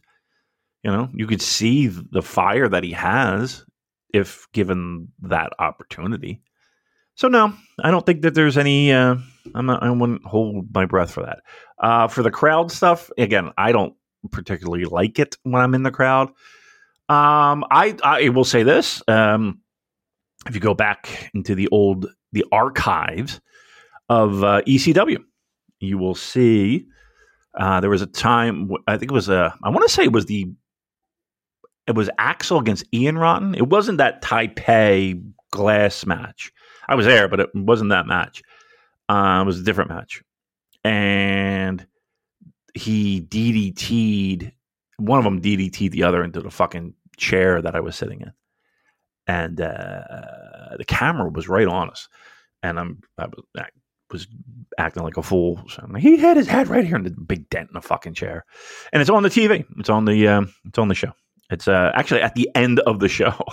they they cut to me screaming about how he broke the fucking chair. Uh, I couldn't tell you what episode it was, but early ECW, early ECW. So that was probably the biggest one. But there have been plenty of times, like Joel Goodhart shows and shit, with a brawl in the crowd, and you're just like, just you know, I, I, I don't know. I never really got into it. Never really got into the the the brawl through the crowd shit. I, in fact, I actively am not a fan of it. All right, seventh match then was the Never Openweight Six Man Tag Team Championships with Kazuchika Okada, Tomohiro Ishii, and Hiroshi Tanahashi successfully defending and retaining the Never Openweight titles against Zack Sabre Jr., Shane Haste, and Mikey Nichols. And it was Hiroshi Tanahashi who got the win over ZSJ, apparently, mm. by necklock. Uh, I thought this match was really great, just tremendous back and forth, great action. Uh, the one part that had me cringing a little bit was when Zack and Ishii did that extended, horribly over choreographed sequence where they're just like whiffing at each other. Um, come on, but both of you are better than that. Don't do that again. That's embarrassing. you, are going to get memed on Twitter for that. It, it's, it's unworthy of you. And then um, Daniel, Bri- no, but Bryan Danielson made the challenge afterwards. Video challenge. Uh, couldn't fly apparently because of the injury. Said he wants to break Okada's arm. Uh, oh. I did enjoy the Jap- the, uh, the the Japanese audience and Okada doing the yes, yes reference for show. They pay absolutely no attention to AW programming. They're still referring to the WWE gimmick. What what happened to the Okada who wanted to beat up all the kids? It's someone said I think Fraser said on the Discord like it, the this it just feels like a real sort of jarring difference between the booking in the first half of the year and the second half of the year. But anyway, yeah. I'm not to that. Um, what did you think of this never open weight six man match? Um I thought it was I thought it was good. Um, for some reason, I thought maybe it would be a little bit better than than what we got. Uh, but that's not to say that it was horrible.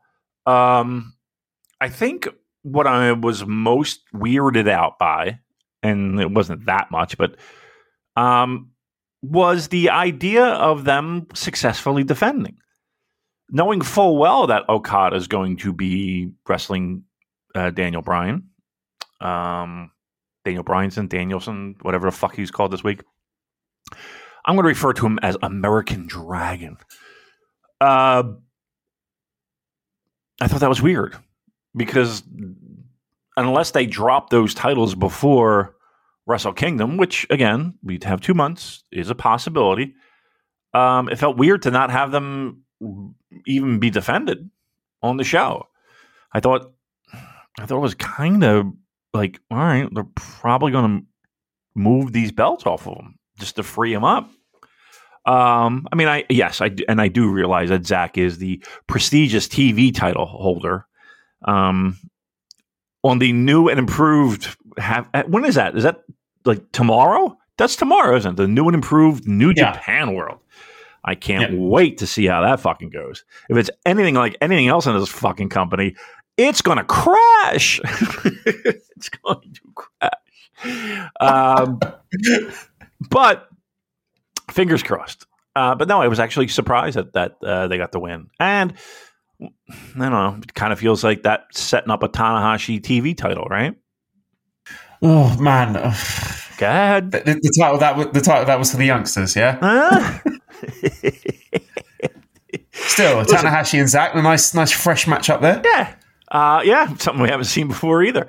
Um, look, we you you've said it before. They come up with ideas and they just fucking they just I don't know. They just forget them. It's weird how they they're like that in some cases, and then, then like in other cases, they're just they're gonna they're they're sticking with it. They're sticking with their guns and they're pushing through and pushing through. just, this was the title for the kids. Oh well, 11, 11 times they faced each other, Tanahashi and Zack. So forgive me for not uh, wetting myself in excitement for that. Uh, anyway, let's move on. The uh, eighth match was the oh, uh, sorry, I haven't didn't ask your thoughts. Um, Okada Danielson.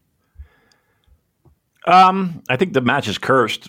To be quite honest with you, uh, I don't know how a guy with and it's an orbital bone, right? Broken orbital bone.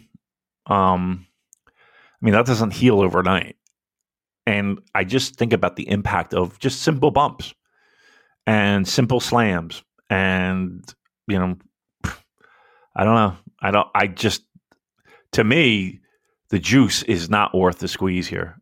And again, they're, they're trained professionals and hopefully doctors are involved. And But pro wrestlers will say whatever they can to fucking get that payday. Um, I I wish cooler heads would step in, but there's money to be made, Joel. So why would we do that? Um, I don't know. I just think I, I think of an injury like that, and I just think that that doesn't heal in two months. You know, I just I don't know, man. Just and and now and and add every other injury on top of that that he has had, plus the fucking concussions. Uh, like, is the is it really that important this match for him? Like, really? Like, you're willing? Like, there was a point in time where it was like, okay, it's so awesome. Doctors cleared him. Whew. Okay, let's go. And and the world was on fucking edge for his return and and now he gets a new lease on life at AEW, and everybody's pretty excited about the possibilities. And here we go. I don't know, man. I, I think I'm at the uh, I'm at the end of the rope with the the the the, the D-Bry, the D-Bry.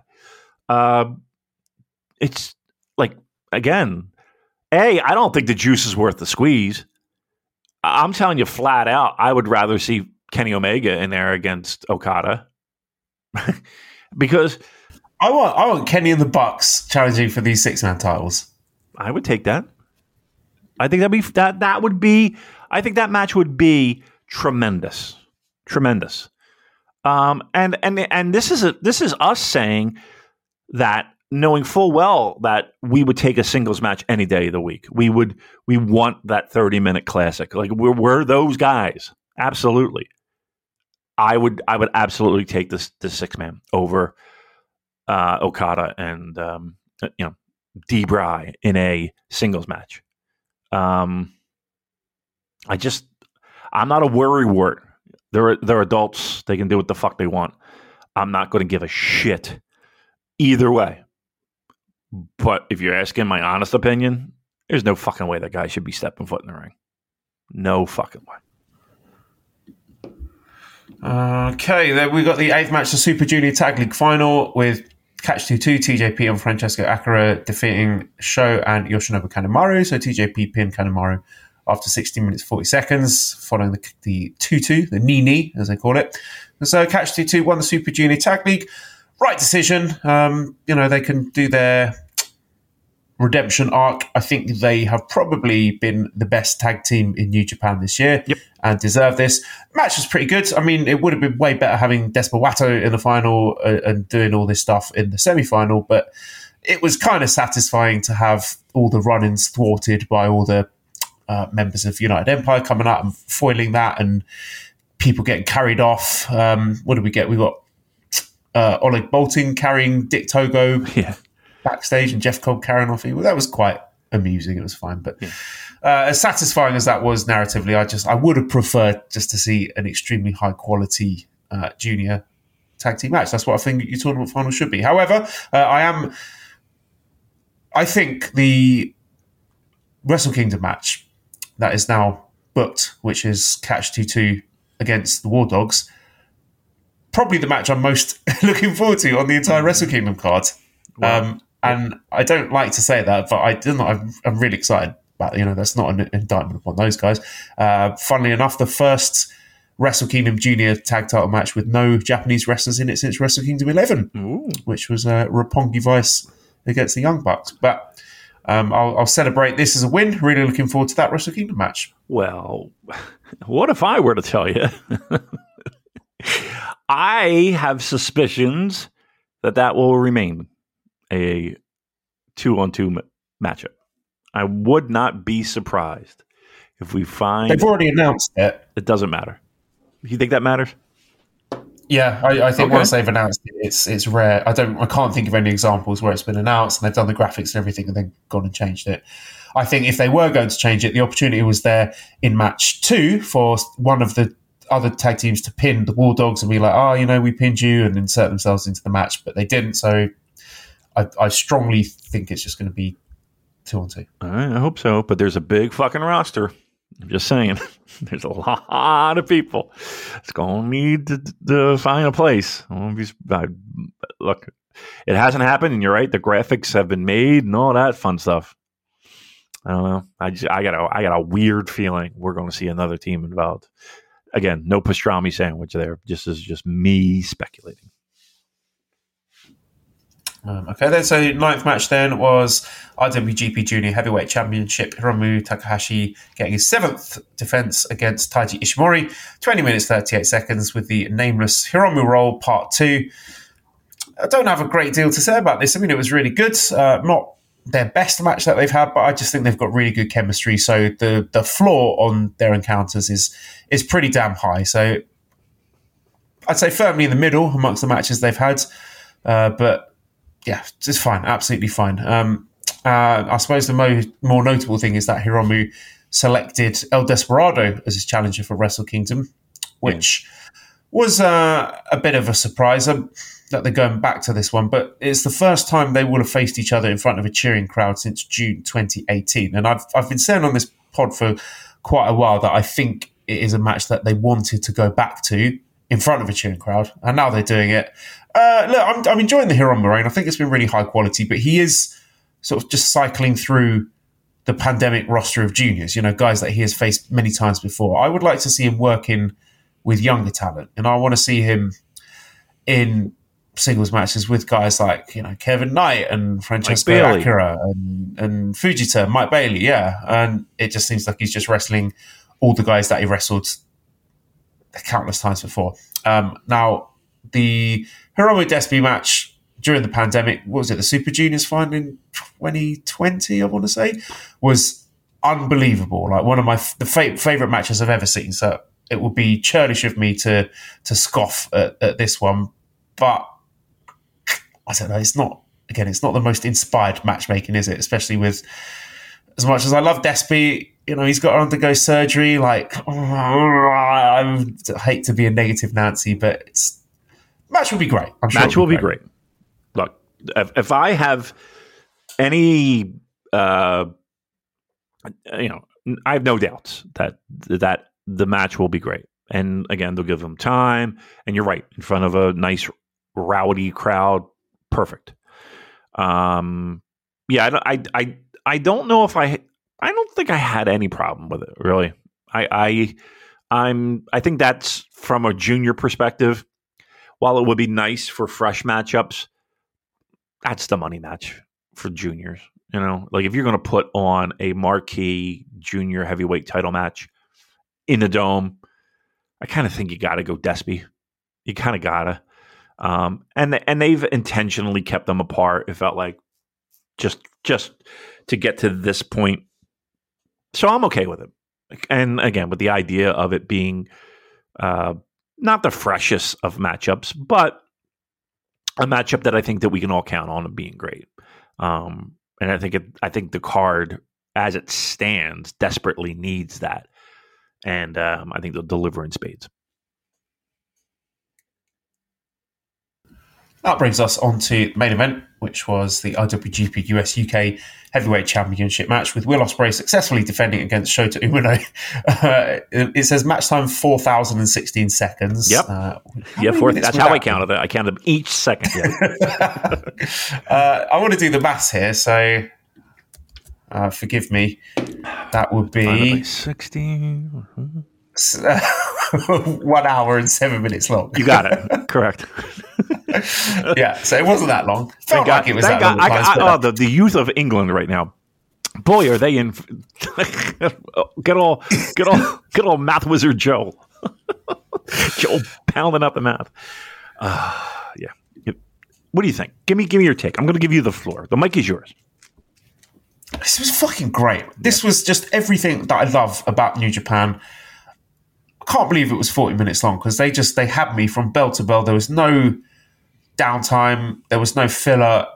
It was just like a celebration of both wrestlers. Really, I was going to say mainly Shota and just the growth that he's shown over the last 12 months. And I think there's no doubters anymore. No one, no one can be out on the street saying, "Oh, I don't know if this guy's got it. Has he got that dog in him?" He has got everything. He has all the tools to be the top guy in this company. And I've known that t- since the G1. To me, he proved it in the G1. And now he's gone out there and delivered an honest to God match of the year candidate. And this is not an Ospreay carry job. I mean, Ospreay absolutely played his role and we can continue to throw flowers at him for the way he manages to make his opponents look great. But I thought Shota more than held up his end of the bargain here. He just had that the charisma and the confidence and the you know the storytelling of the match and the sort of the, the overcoming the struggle. There were the moments where he was sort of like I don't know, challenging Ibushi, you know, the murder Ibushi little moments where he's no of the slaps and the blood's trickling down his nose and he's wiping the blood on his chest and throwing tables at Ospreay. But just everything looks crisper and sharper and more dangerous with Shota. Like his his forearms and that DDT that he did over the ropes. my God, yeah.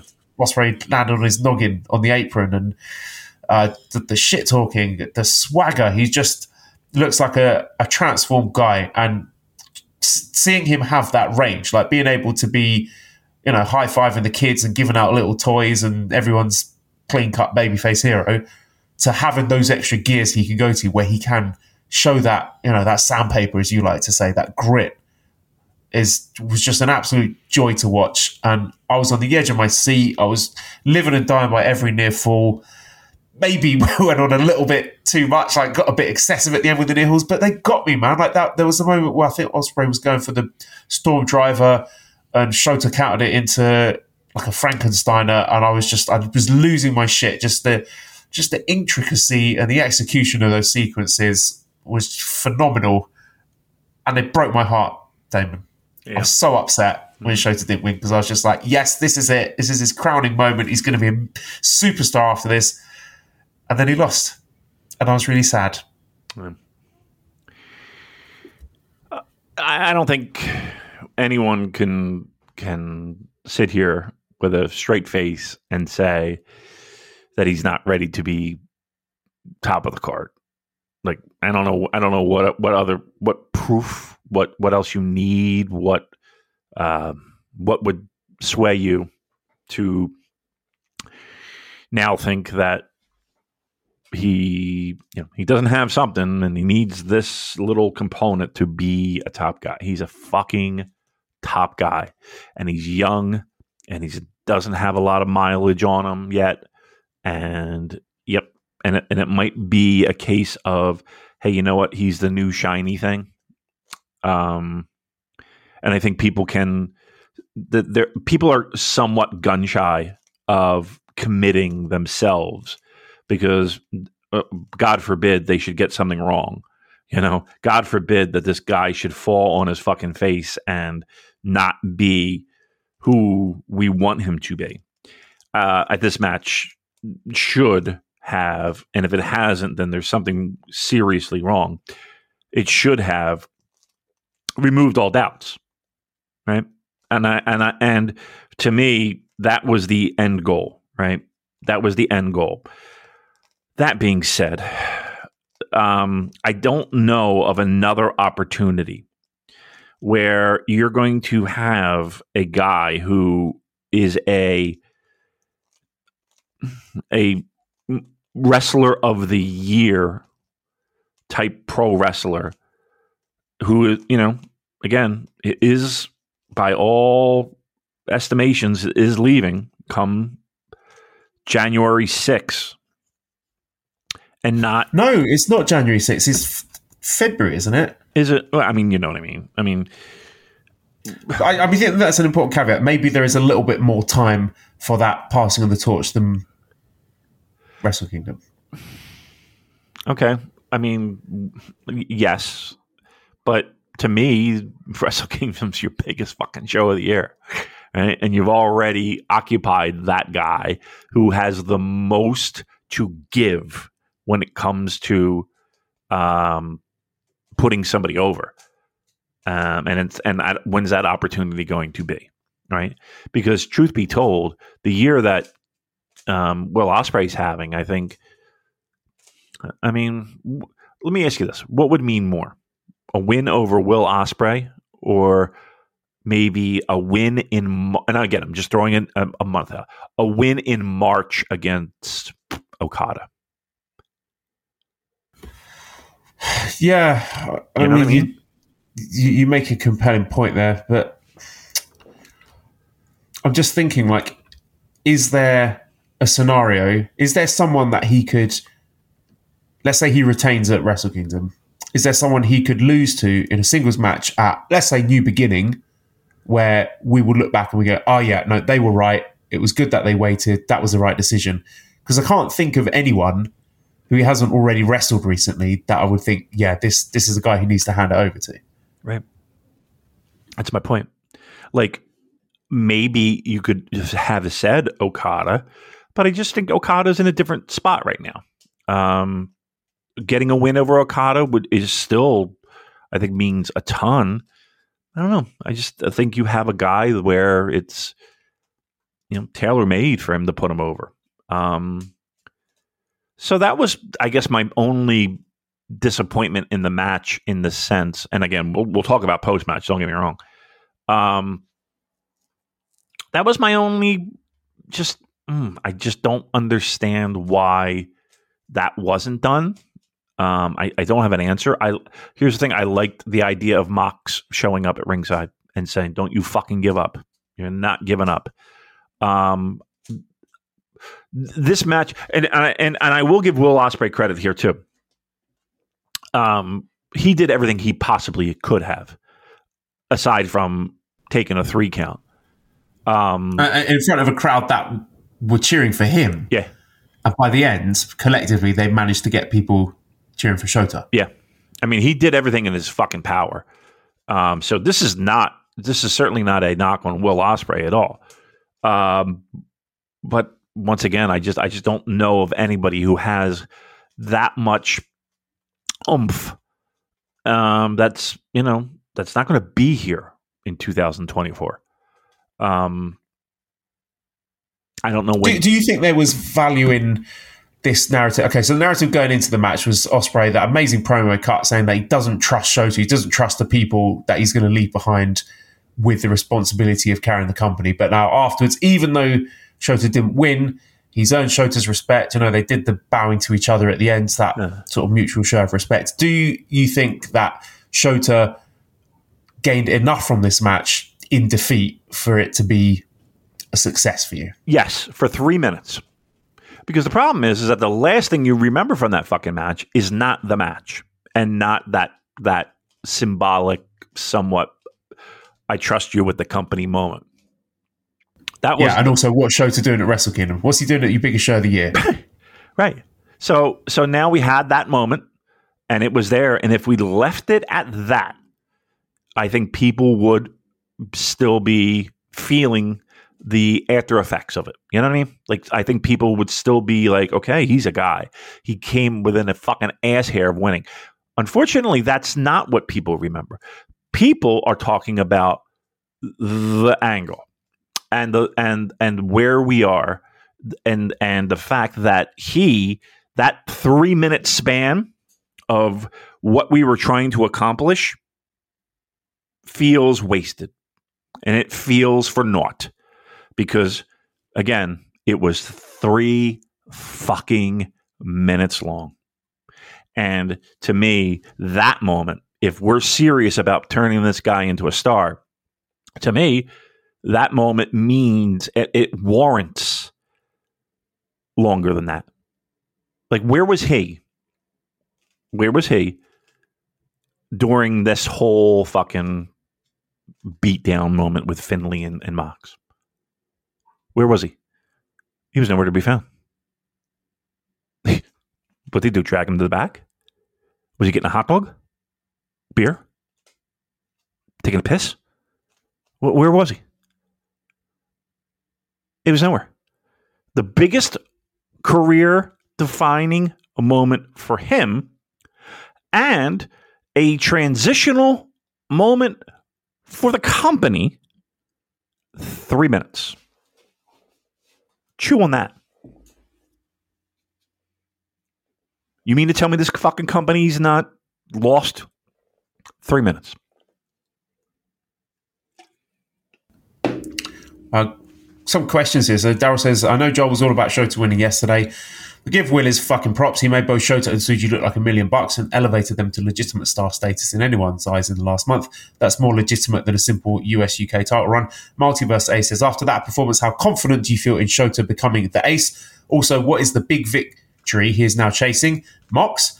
That match with Will felt like it could have been that win, and seemingly going with Finlay instead is certainly a choice. And William says odds on Ren Shota winning World Tag League and Shota getting a belt at Wrestle Kingdom completely missed the opportunity. Whenever he does get the big win, it won't be in a match as fantastic as that. So, yeah, That's I mean, point. World Tag League for Shota is, I mean, fine. I, I'll, enjoy it if it happens, but and I know this is classic New Japan booking that they're going to make you wait and wait and f- frothing at the mouth for Shota to get that big win, whether it's the secondary title or world title, whatever it is. But again, as I've said, I don't think they have the luxury to be dragging their feet with these guys when everything else going on on the card is pretty stale. I mean, again, this was supposed to be that moment. That was that was the reason why this match went as long as it did. That is the reason why both guys, you know, practically killed themselves trying to fucking have a great match, um, and a memorable match. What what what, what does it mean? Where are we at?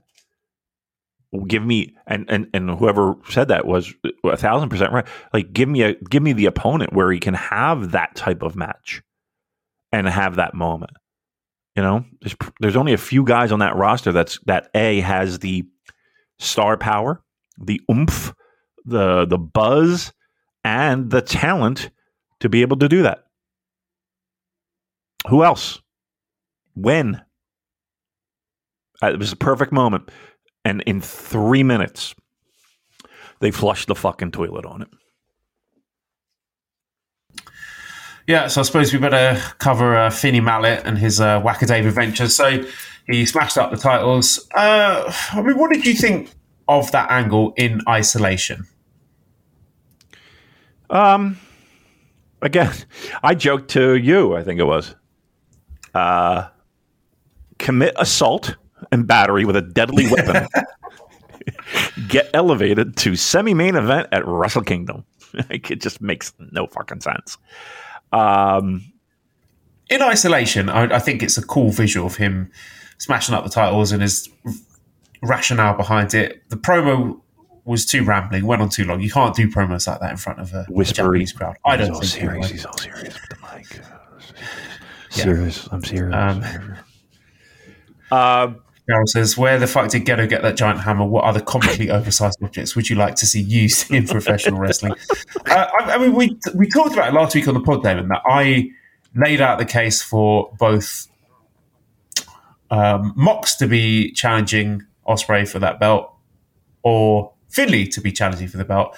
Not in my wildest dreams did I think they were going to go with both. They somehow managed to make a worse third option there. Um, so we have a lot of questions about this. Troy says, does New Japan need a rebel? Does the world need a rebel? Gig says, would you guys take this trade? AW gets David Finlay and in return New Japan gets bag of magic beads. Andrew says, in your most pessimistic fantasy booking for Wrestle Kingdom, could you have come up with a worse final Wrestle Kingdom match for Will Ospreay as a contracted New Japan wrestler than a three-way with an AEW guy and David fucking Finlay? Boo said, what did we do as a collective to have suffered through summer struggle only to get this shitty three-way at Wrestle Kingdom? Ollie says, are you looking forward to David Finlay telling us he beat Ospreay and Mox in the same night in every promo until he retires? Uh, Daryl says, um, the angle after the main event was the shits. I have zero interest in that three-way match and I love Ospreay and Mox. Does Finlay have go-away heat between him and House of Torture? That's a big part of the show I couldn't give a care for. Is there any outcome to this three-way match that you would think, oh, okay, yep, now it makes sense? Um, I mean, I'm sure there is, but I don't think anybody gives a fuck, right?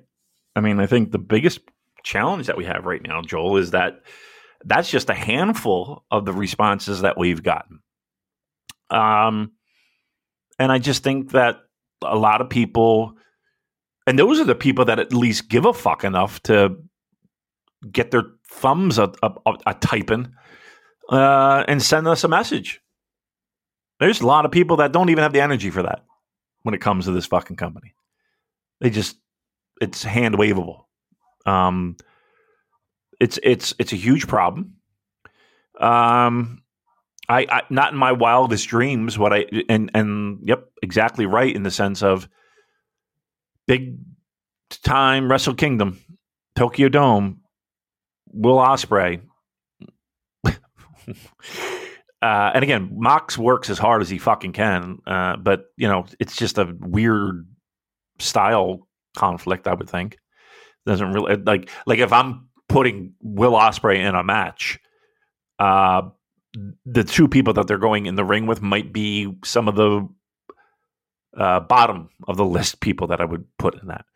Um, this is a problem. I can't see a good outcome here because we're going to be we're going to be mad if Mox or Ospreay win. Mm-hmm. The reasons we've talked about before, you know, Ospreay not putting over a New Japan guy in his last Wrestle Kingdom as a, a New Japan contracted wrestler.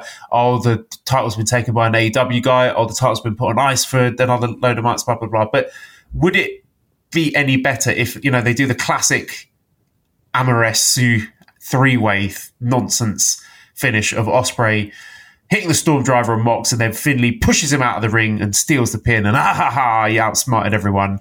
Yeah, I don't, I don't know if that's any better. No. I mean, I, I suppose maybe marginally because I, I guess I, I would like the guy who works for New Japan to have the title, but there's just nothing in this match that's not going to make me annoyed. You know, I'm just like, I've got my tinfoil hat and I'm like, what is going on here? Is is Finlay there because um, Tony Khan didn't want to burn the Ospreay Mox singles match, or he didn't want Ospreay or Mox taking a pin? It's just like my mind is like buzzing with all these conspiracy theories, and, and it doesn't feel good. No, it, it really doesn't. And I think all of them can be legitimate thoughts. Um, uh, and I'll add to that thought. You got Gedo, who is he's trying to make this fucking thing work, where, where, whatever way he can, and he just dry humps fucking David Finlay into this three way match. And it's like, okay, uh, wh- why is why? Because he came into a ring and hit two people with a fucking shillelagh. That's the reason. I don't think people.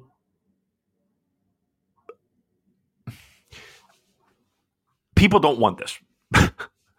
um, and it's not like we haven't said this for a while now, but it's shit like this that turn people off. It's shit like this that turn people off. Um, and again, this is these are the people that those comments. Those are the people that care enough to at least engage with us to voice their concerns. There are plenty of people that just don't even care about that. Like, and the fact that they can't recognize that and they can't see that and they can't pivot is crazy. Like, it's so preposterous that yeah, it does make you your head spin a little bit with pro wrestling cons- conspiracy theories of uh, there has to be a reason why this is happening because no one, no sane person would be like, "Yep, this is our semi main event. here's here's who I would put in the ring with uh, Will Ospreay. This is our money match." I guarantee you. I promise you this. I would bet the house on this. Do you think that they would have half as many tickets sold if they announced this show in advance? I don't know. That's the one thing I can't make any sense of is the ticket sales doing so well. Right. And a part of me is just inclined to say that now we know we got cheering crowds in advance and the travel's opening up. Um, that is more of a factor than any of these matches being a particularly hot ticket. Naito, I think people want to see Naito win. I think that's probably doing a lot of the heavy lifting. There's probably some interest in Okada Danielson. I mean, there was a bit of a spike in ticket sales after the show, and I can't imagine it's due to uh, Wackadave. So, yeah, I, I, I'm struggling to make sense of it, really. I think we all are. I mean, look, we do this And I show. don't care at the end of the day. Like, I, That's I the problem. New Japan to be good. I don't want to grade it on that curve of ticket sales, as I've said. There is no satisfying narrative reason why that three-way match is taking place. Right. And the only thing people can kind of at least comfort their head in is the thought that, okay, there's got to be some backstage politicking going on. Because again, why? w- wh- It makes zero sense to to present this uh, as they did uh, with the people that are involved. It just makes no fucking sense. And to to what like listen, you you you feed uh, uh, all of it. You know, you you get all the the the social media on the account. It's you. You get it. Is there one person that's like, hey, you know what? This is really good. I'm really digging this. No. No. You've heard all the questions I've read out, and these are for loyal listeners and viewers who have been who have given this stuff a chance. You know, we gave all of it a chance. We gave Sanada a chance. We gave Finlay, Finlay a chance. We yep. gave Tama Tonga a chance. From day one, when these guys are getting these pushes, we've and all, all these people that have written in have embraced it for the most part in good faith with an open mind, given it a chance. It's not working. Right. So this is, uh, and again, to answer your question, no, no one is saying that this is good. I've not seen a single person say, yeah, actually, I'm into this three way. This is going to be cool. Right. Nobody. No one. And I look at like comments. And we're like, the freaks. We're the freaks, yeah. and no one likes this. Who is it yeah. for?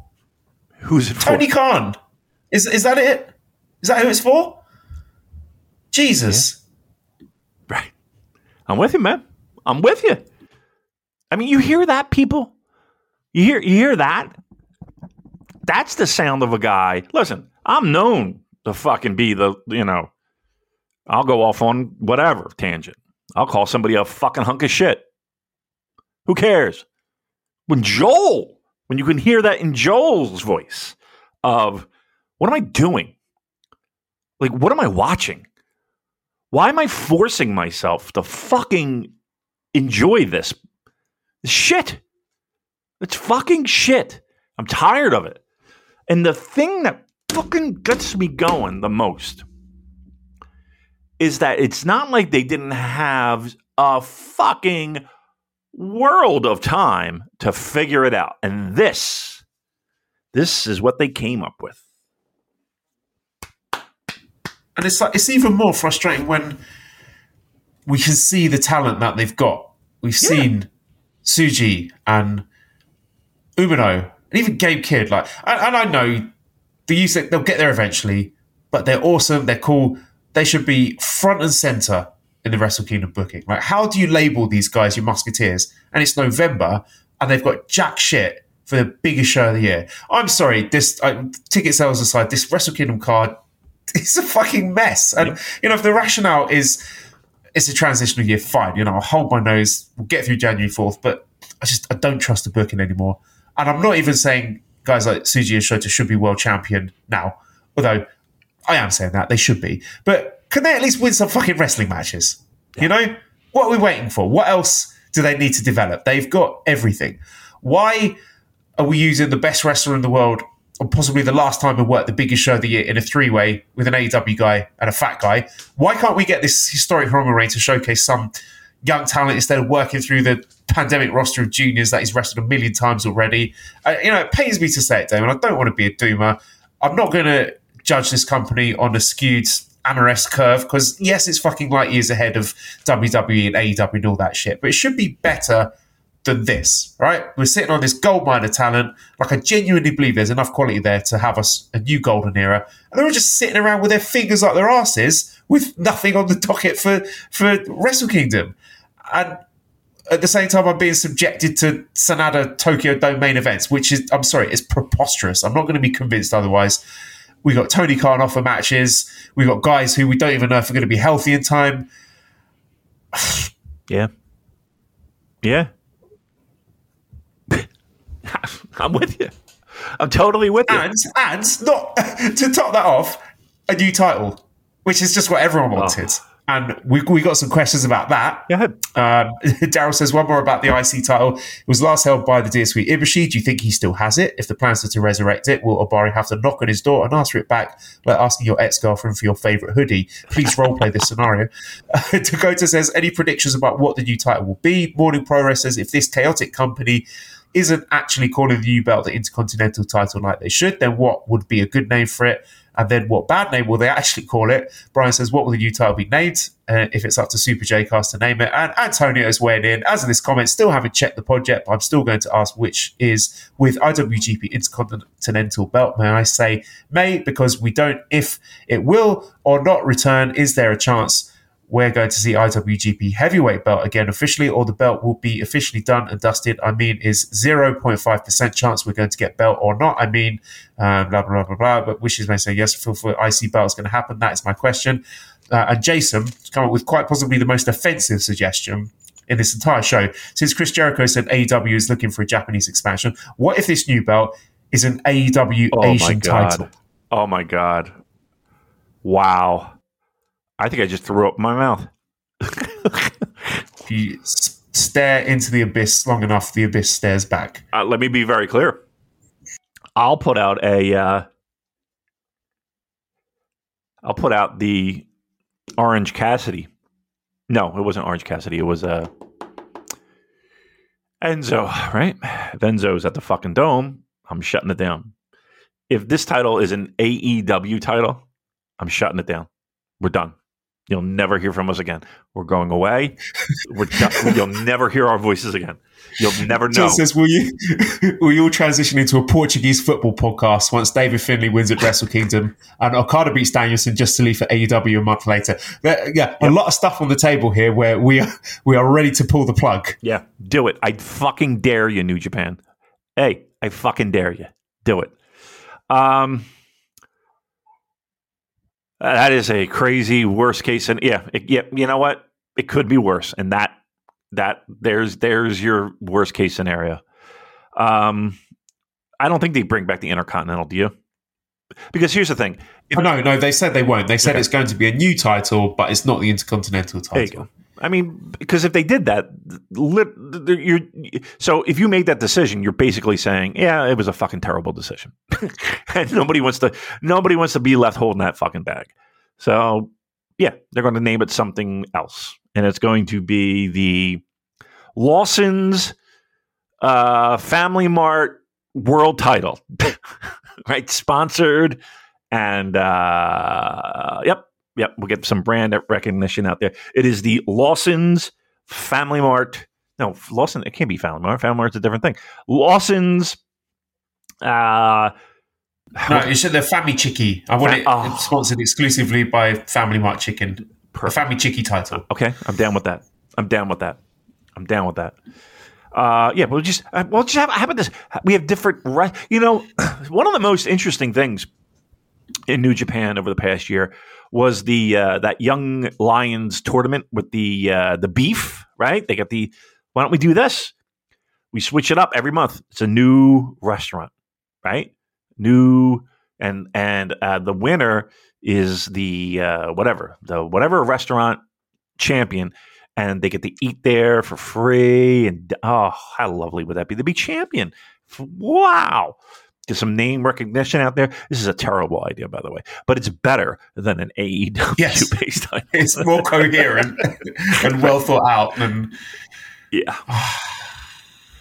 what are we gonna do, dude? let's That's that. That was a we're gonna, of. we're gonna, we're gonna preview Lone Star Shootout. That's what. All right, let's do it.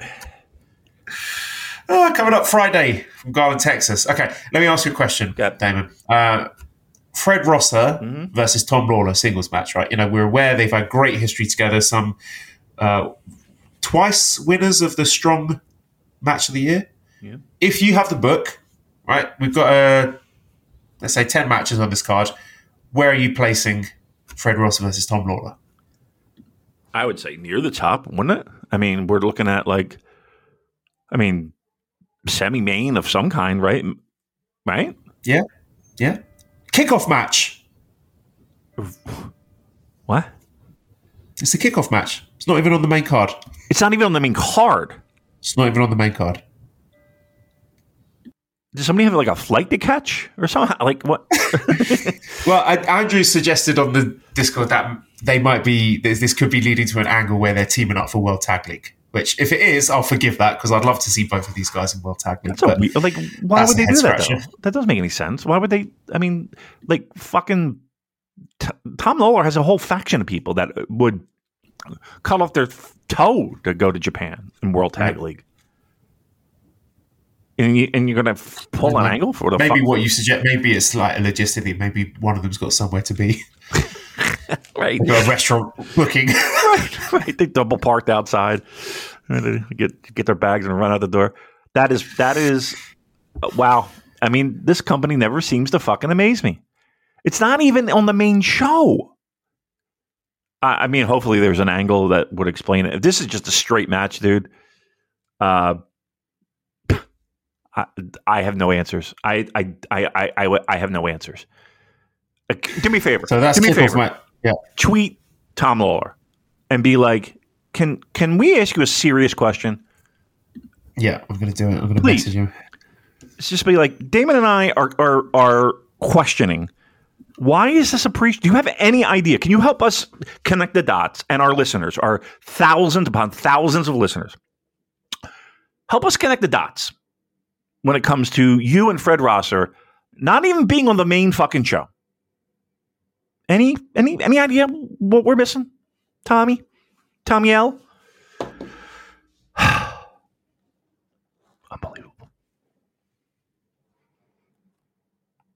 I can hear you firing away that I've asked. I've asked him. I've asked him. Good Yep. job. Um, all right. So that's kickoff match two. Kickoff match one is a strong survivor match produced by NJPW Academy with Matt Vandergrift versus Barrett Brown. Then moving on to the main card, we got Mascara Dorada, Tiger Mask, and Atlantis against Hechicero, Rocky Romero, and Ultimo Guerrero. That one should be really fun. I like that. I always enjoy the um, CMLL offer matches.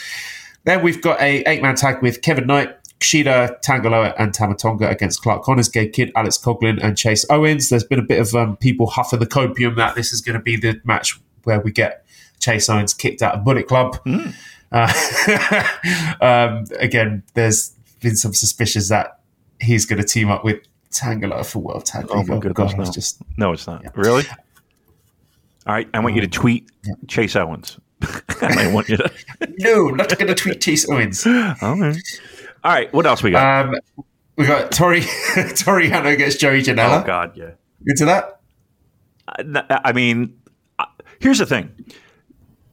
Joey Janela will have he I, he's sitting right now in his living room, uh, thinking of cool and fun, inventive spots to do with Toru Yano, while Yano is sitting in his bar thinking, "Oh, I gotta get on a fucking plane tomorrow."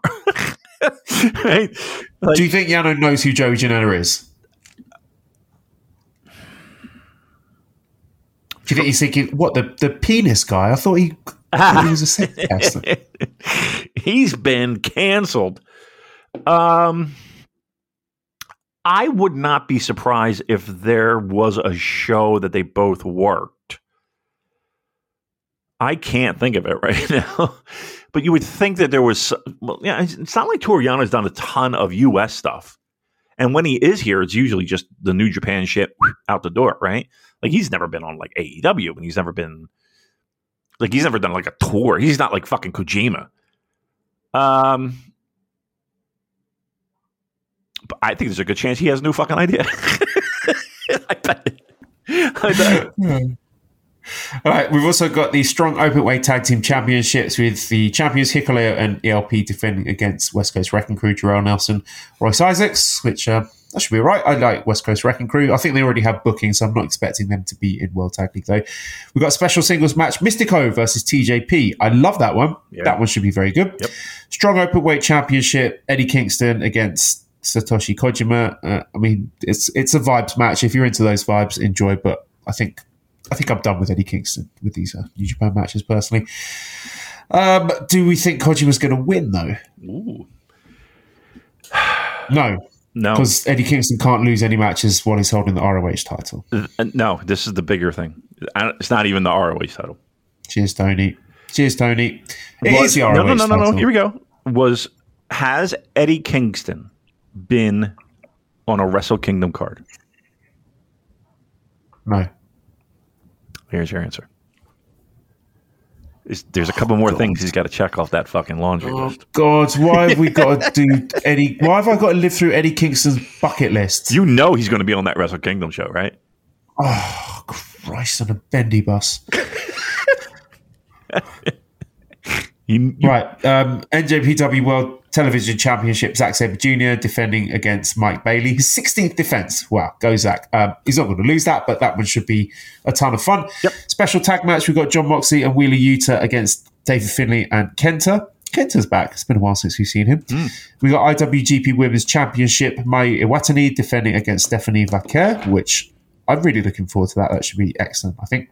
And then main event, I think it's the main event, Never Openweight Championship. Shingo Takagi defending against Trent Beretta.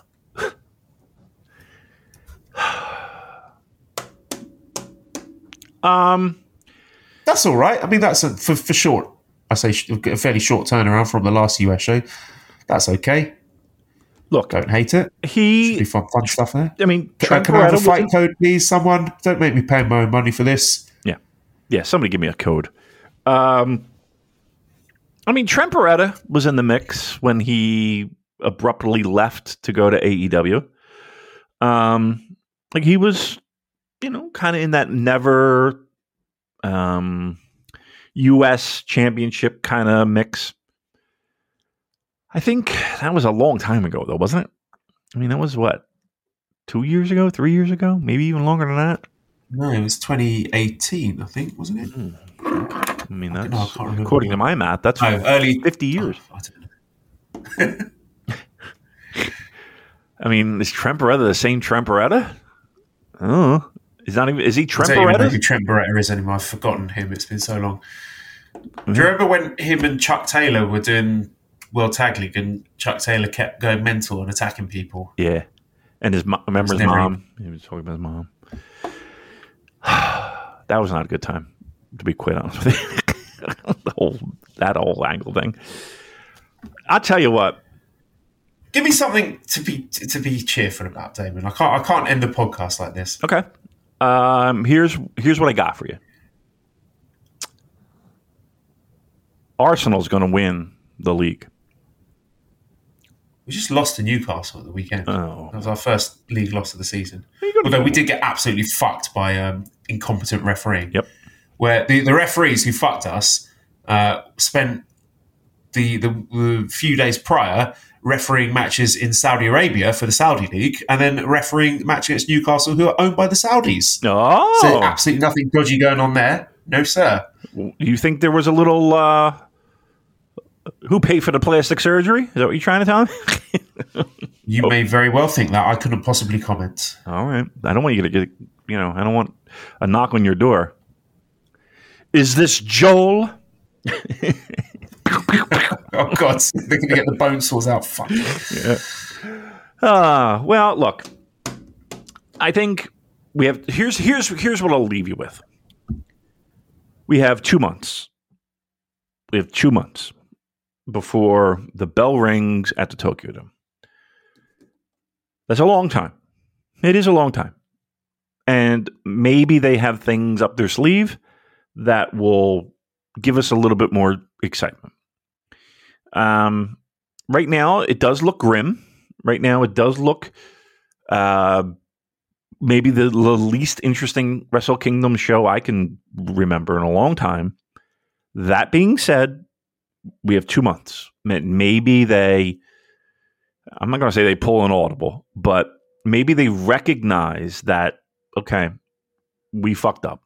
Let's make some changes. Let's let's give the people what they want. Um, and you know what? Maybe we don't have to wait too much longer for the the the youngsters to get on top of the card. You know, Dash is always a fun show, so um, maybe maybe that's the beginning. Maybe that's the start of things, right? Um, so yeah, let's let's hold off hope for that.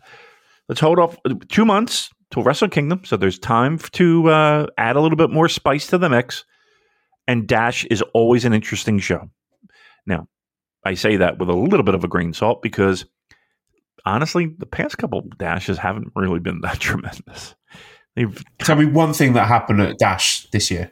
Yeah. Uh, hmm. you know, I kind of always fall back on like Juice Robinson pinning Goto to, to elevate him. What happened in the last dash? I I have no fucking idea. What was the what happened? Do you have any idea? No, not without looking it up. Yeah. All right. well, Oh, okay, right. It was it was um Kenny and Okada teaming up. Yay. I was going to make the exact same noise. All right, listen. Let's let's let's keep a positive tone. I don't want everybody driving off a cliff. But this is where we are. This is where I am. This is where Joel is. This is where the show is. We're hoping for the best. Have a great week, everyone. That's it. That's how we're ending it. Yeah. All right. All right. You want to say goodbye? No.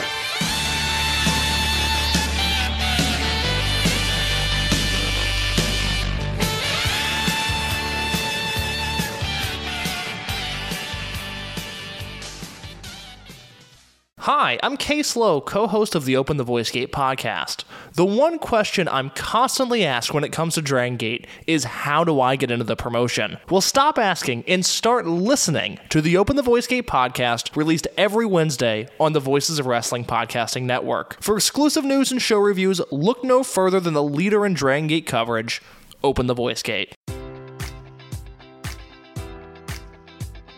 Enjoy all your favorite sports like never before at BetMGM. Sign up using code Buckeye and receive up to $1,500 back in bonus bets if you don't win your first bet. When you register with BetMGM, you'll get instant access to a variety of parlay selection features, live betting options, and the best daily promotions in the business. And with BetMGM at your fingertips, every play and every game matters more than ever. Place your money line prop, or parlay bets with the king of sportsbooks today. Sign up using code Buckeye and receive up to $1,500 back in bonus bets if you don't win your first bet.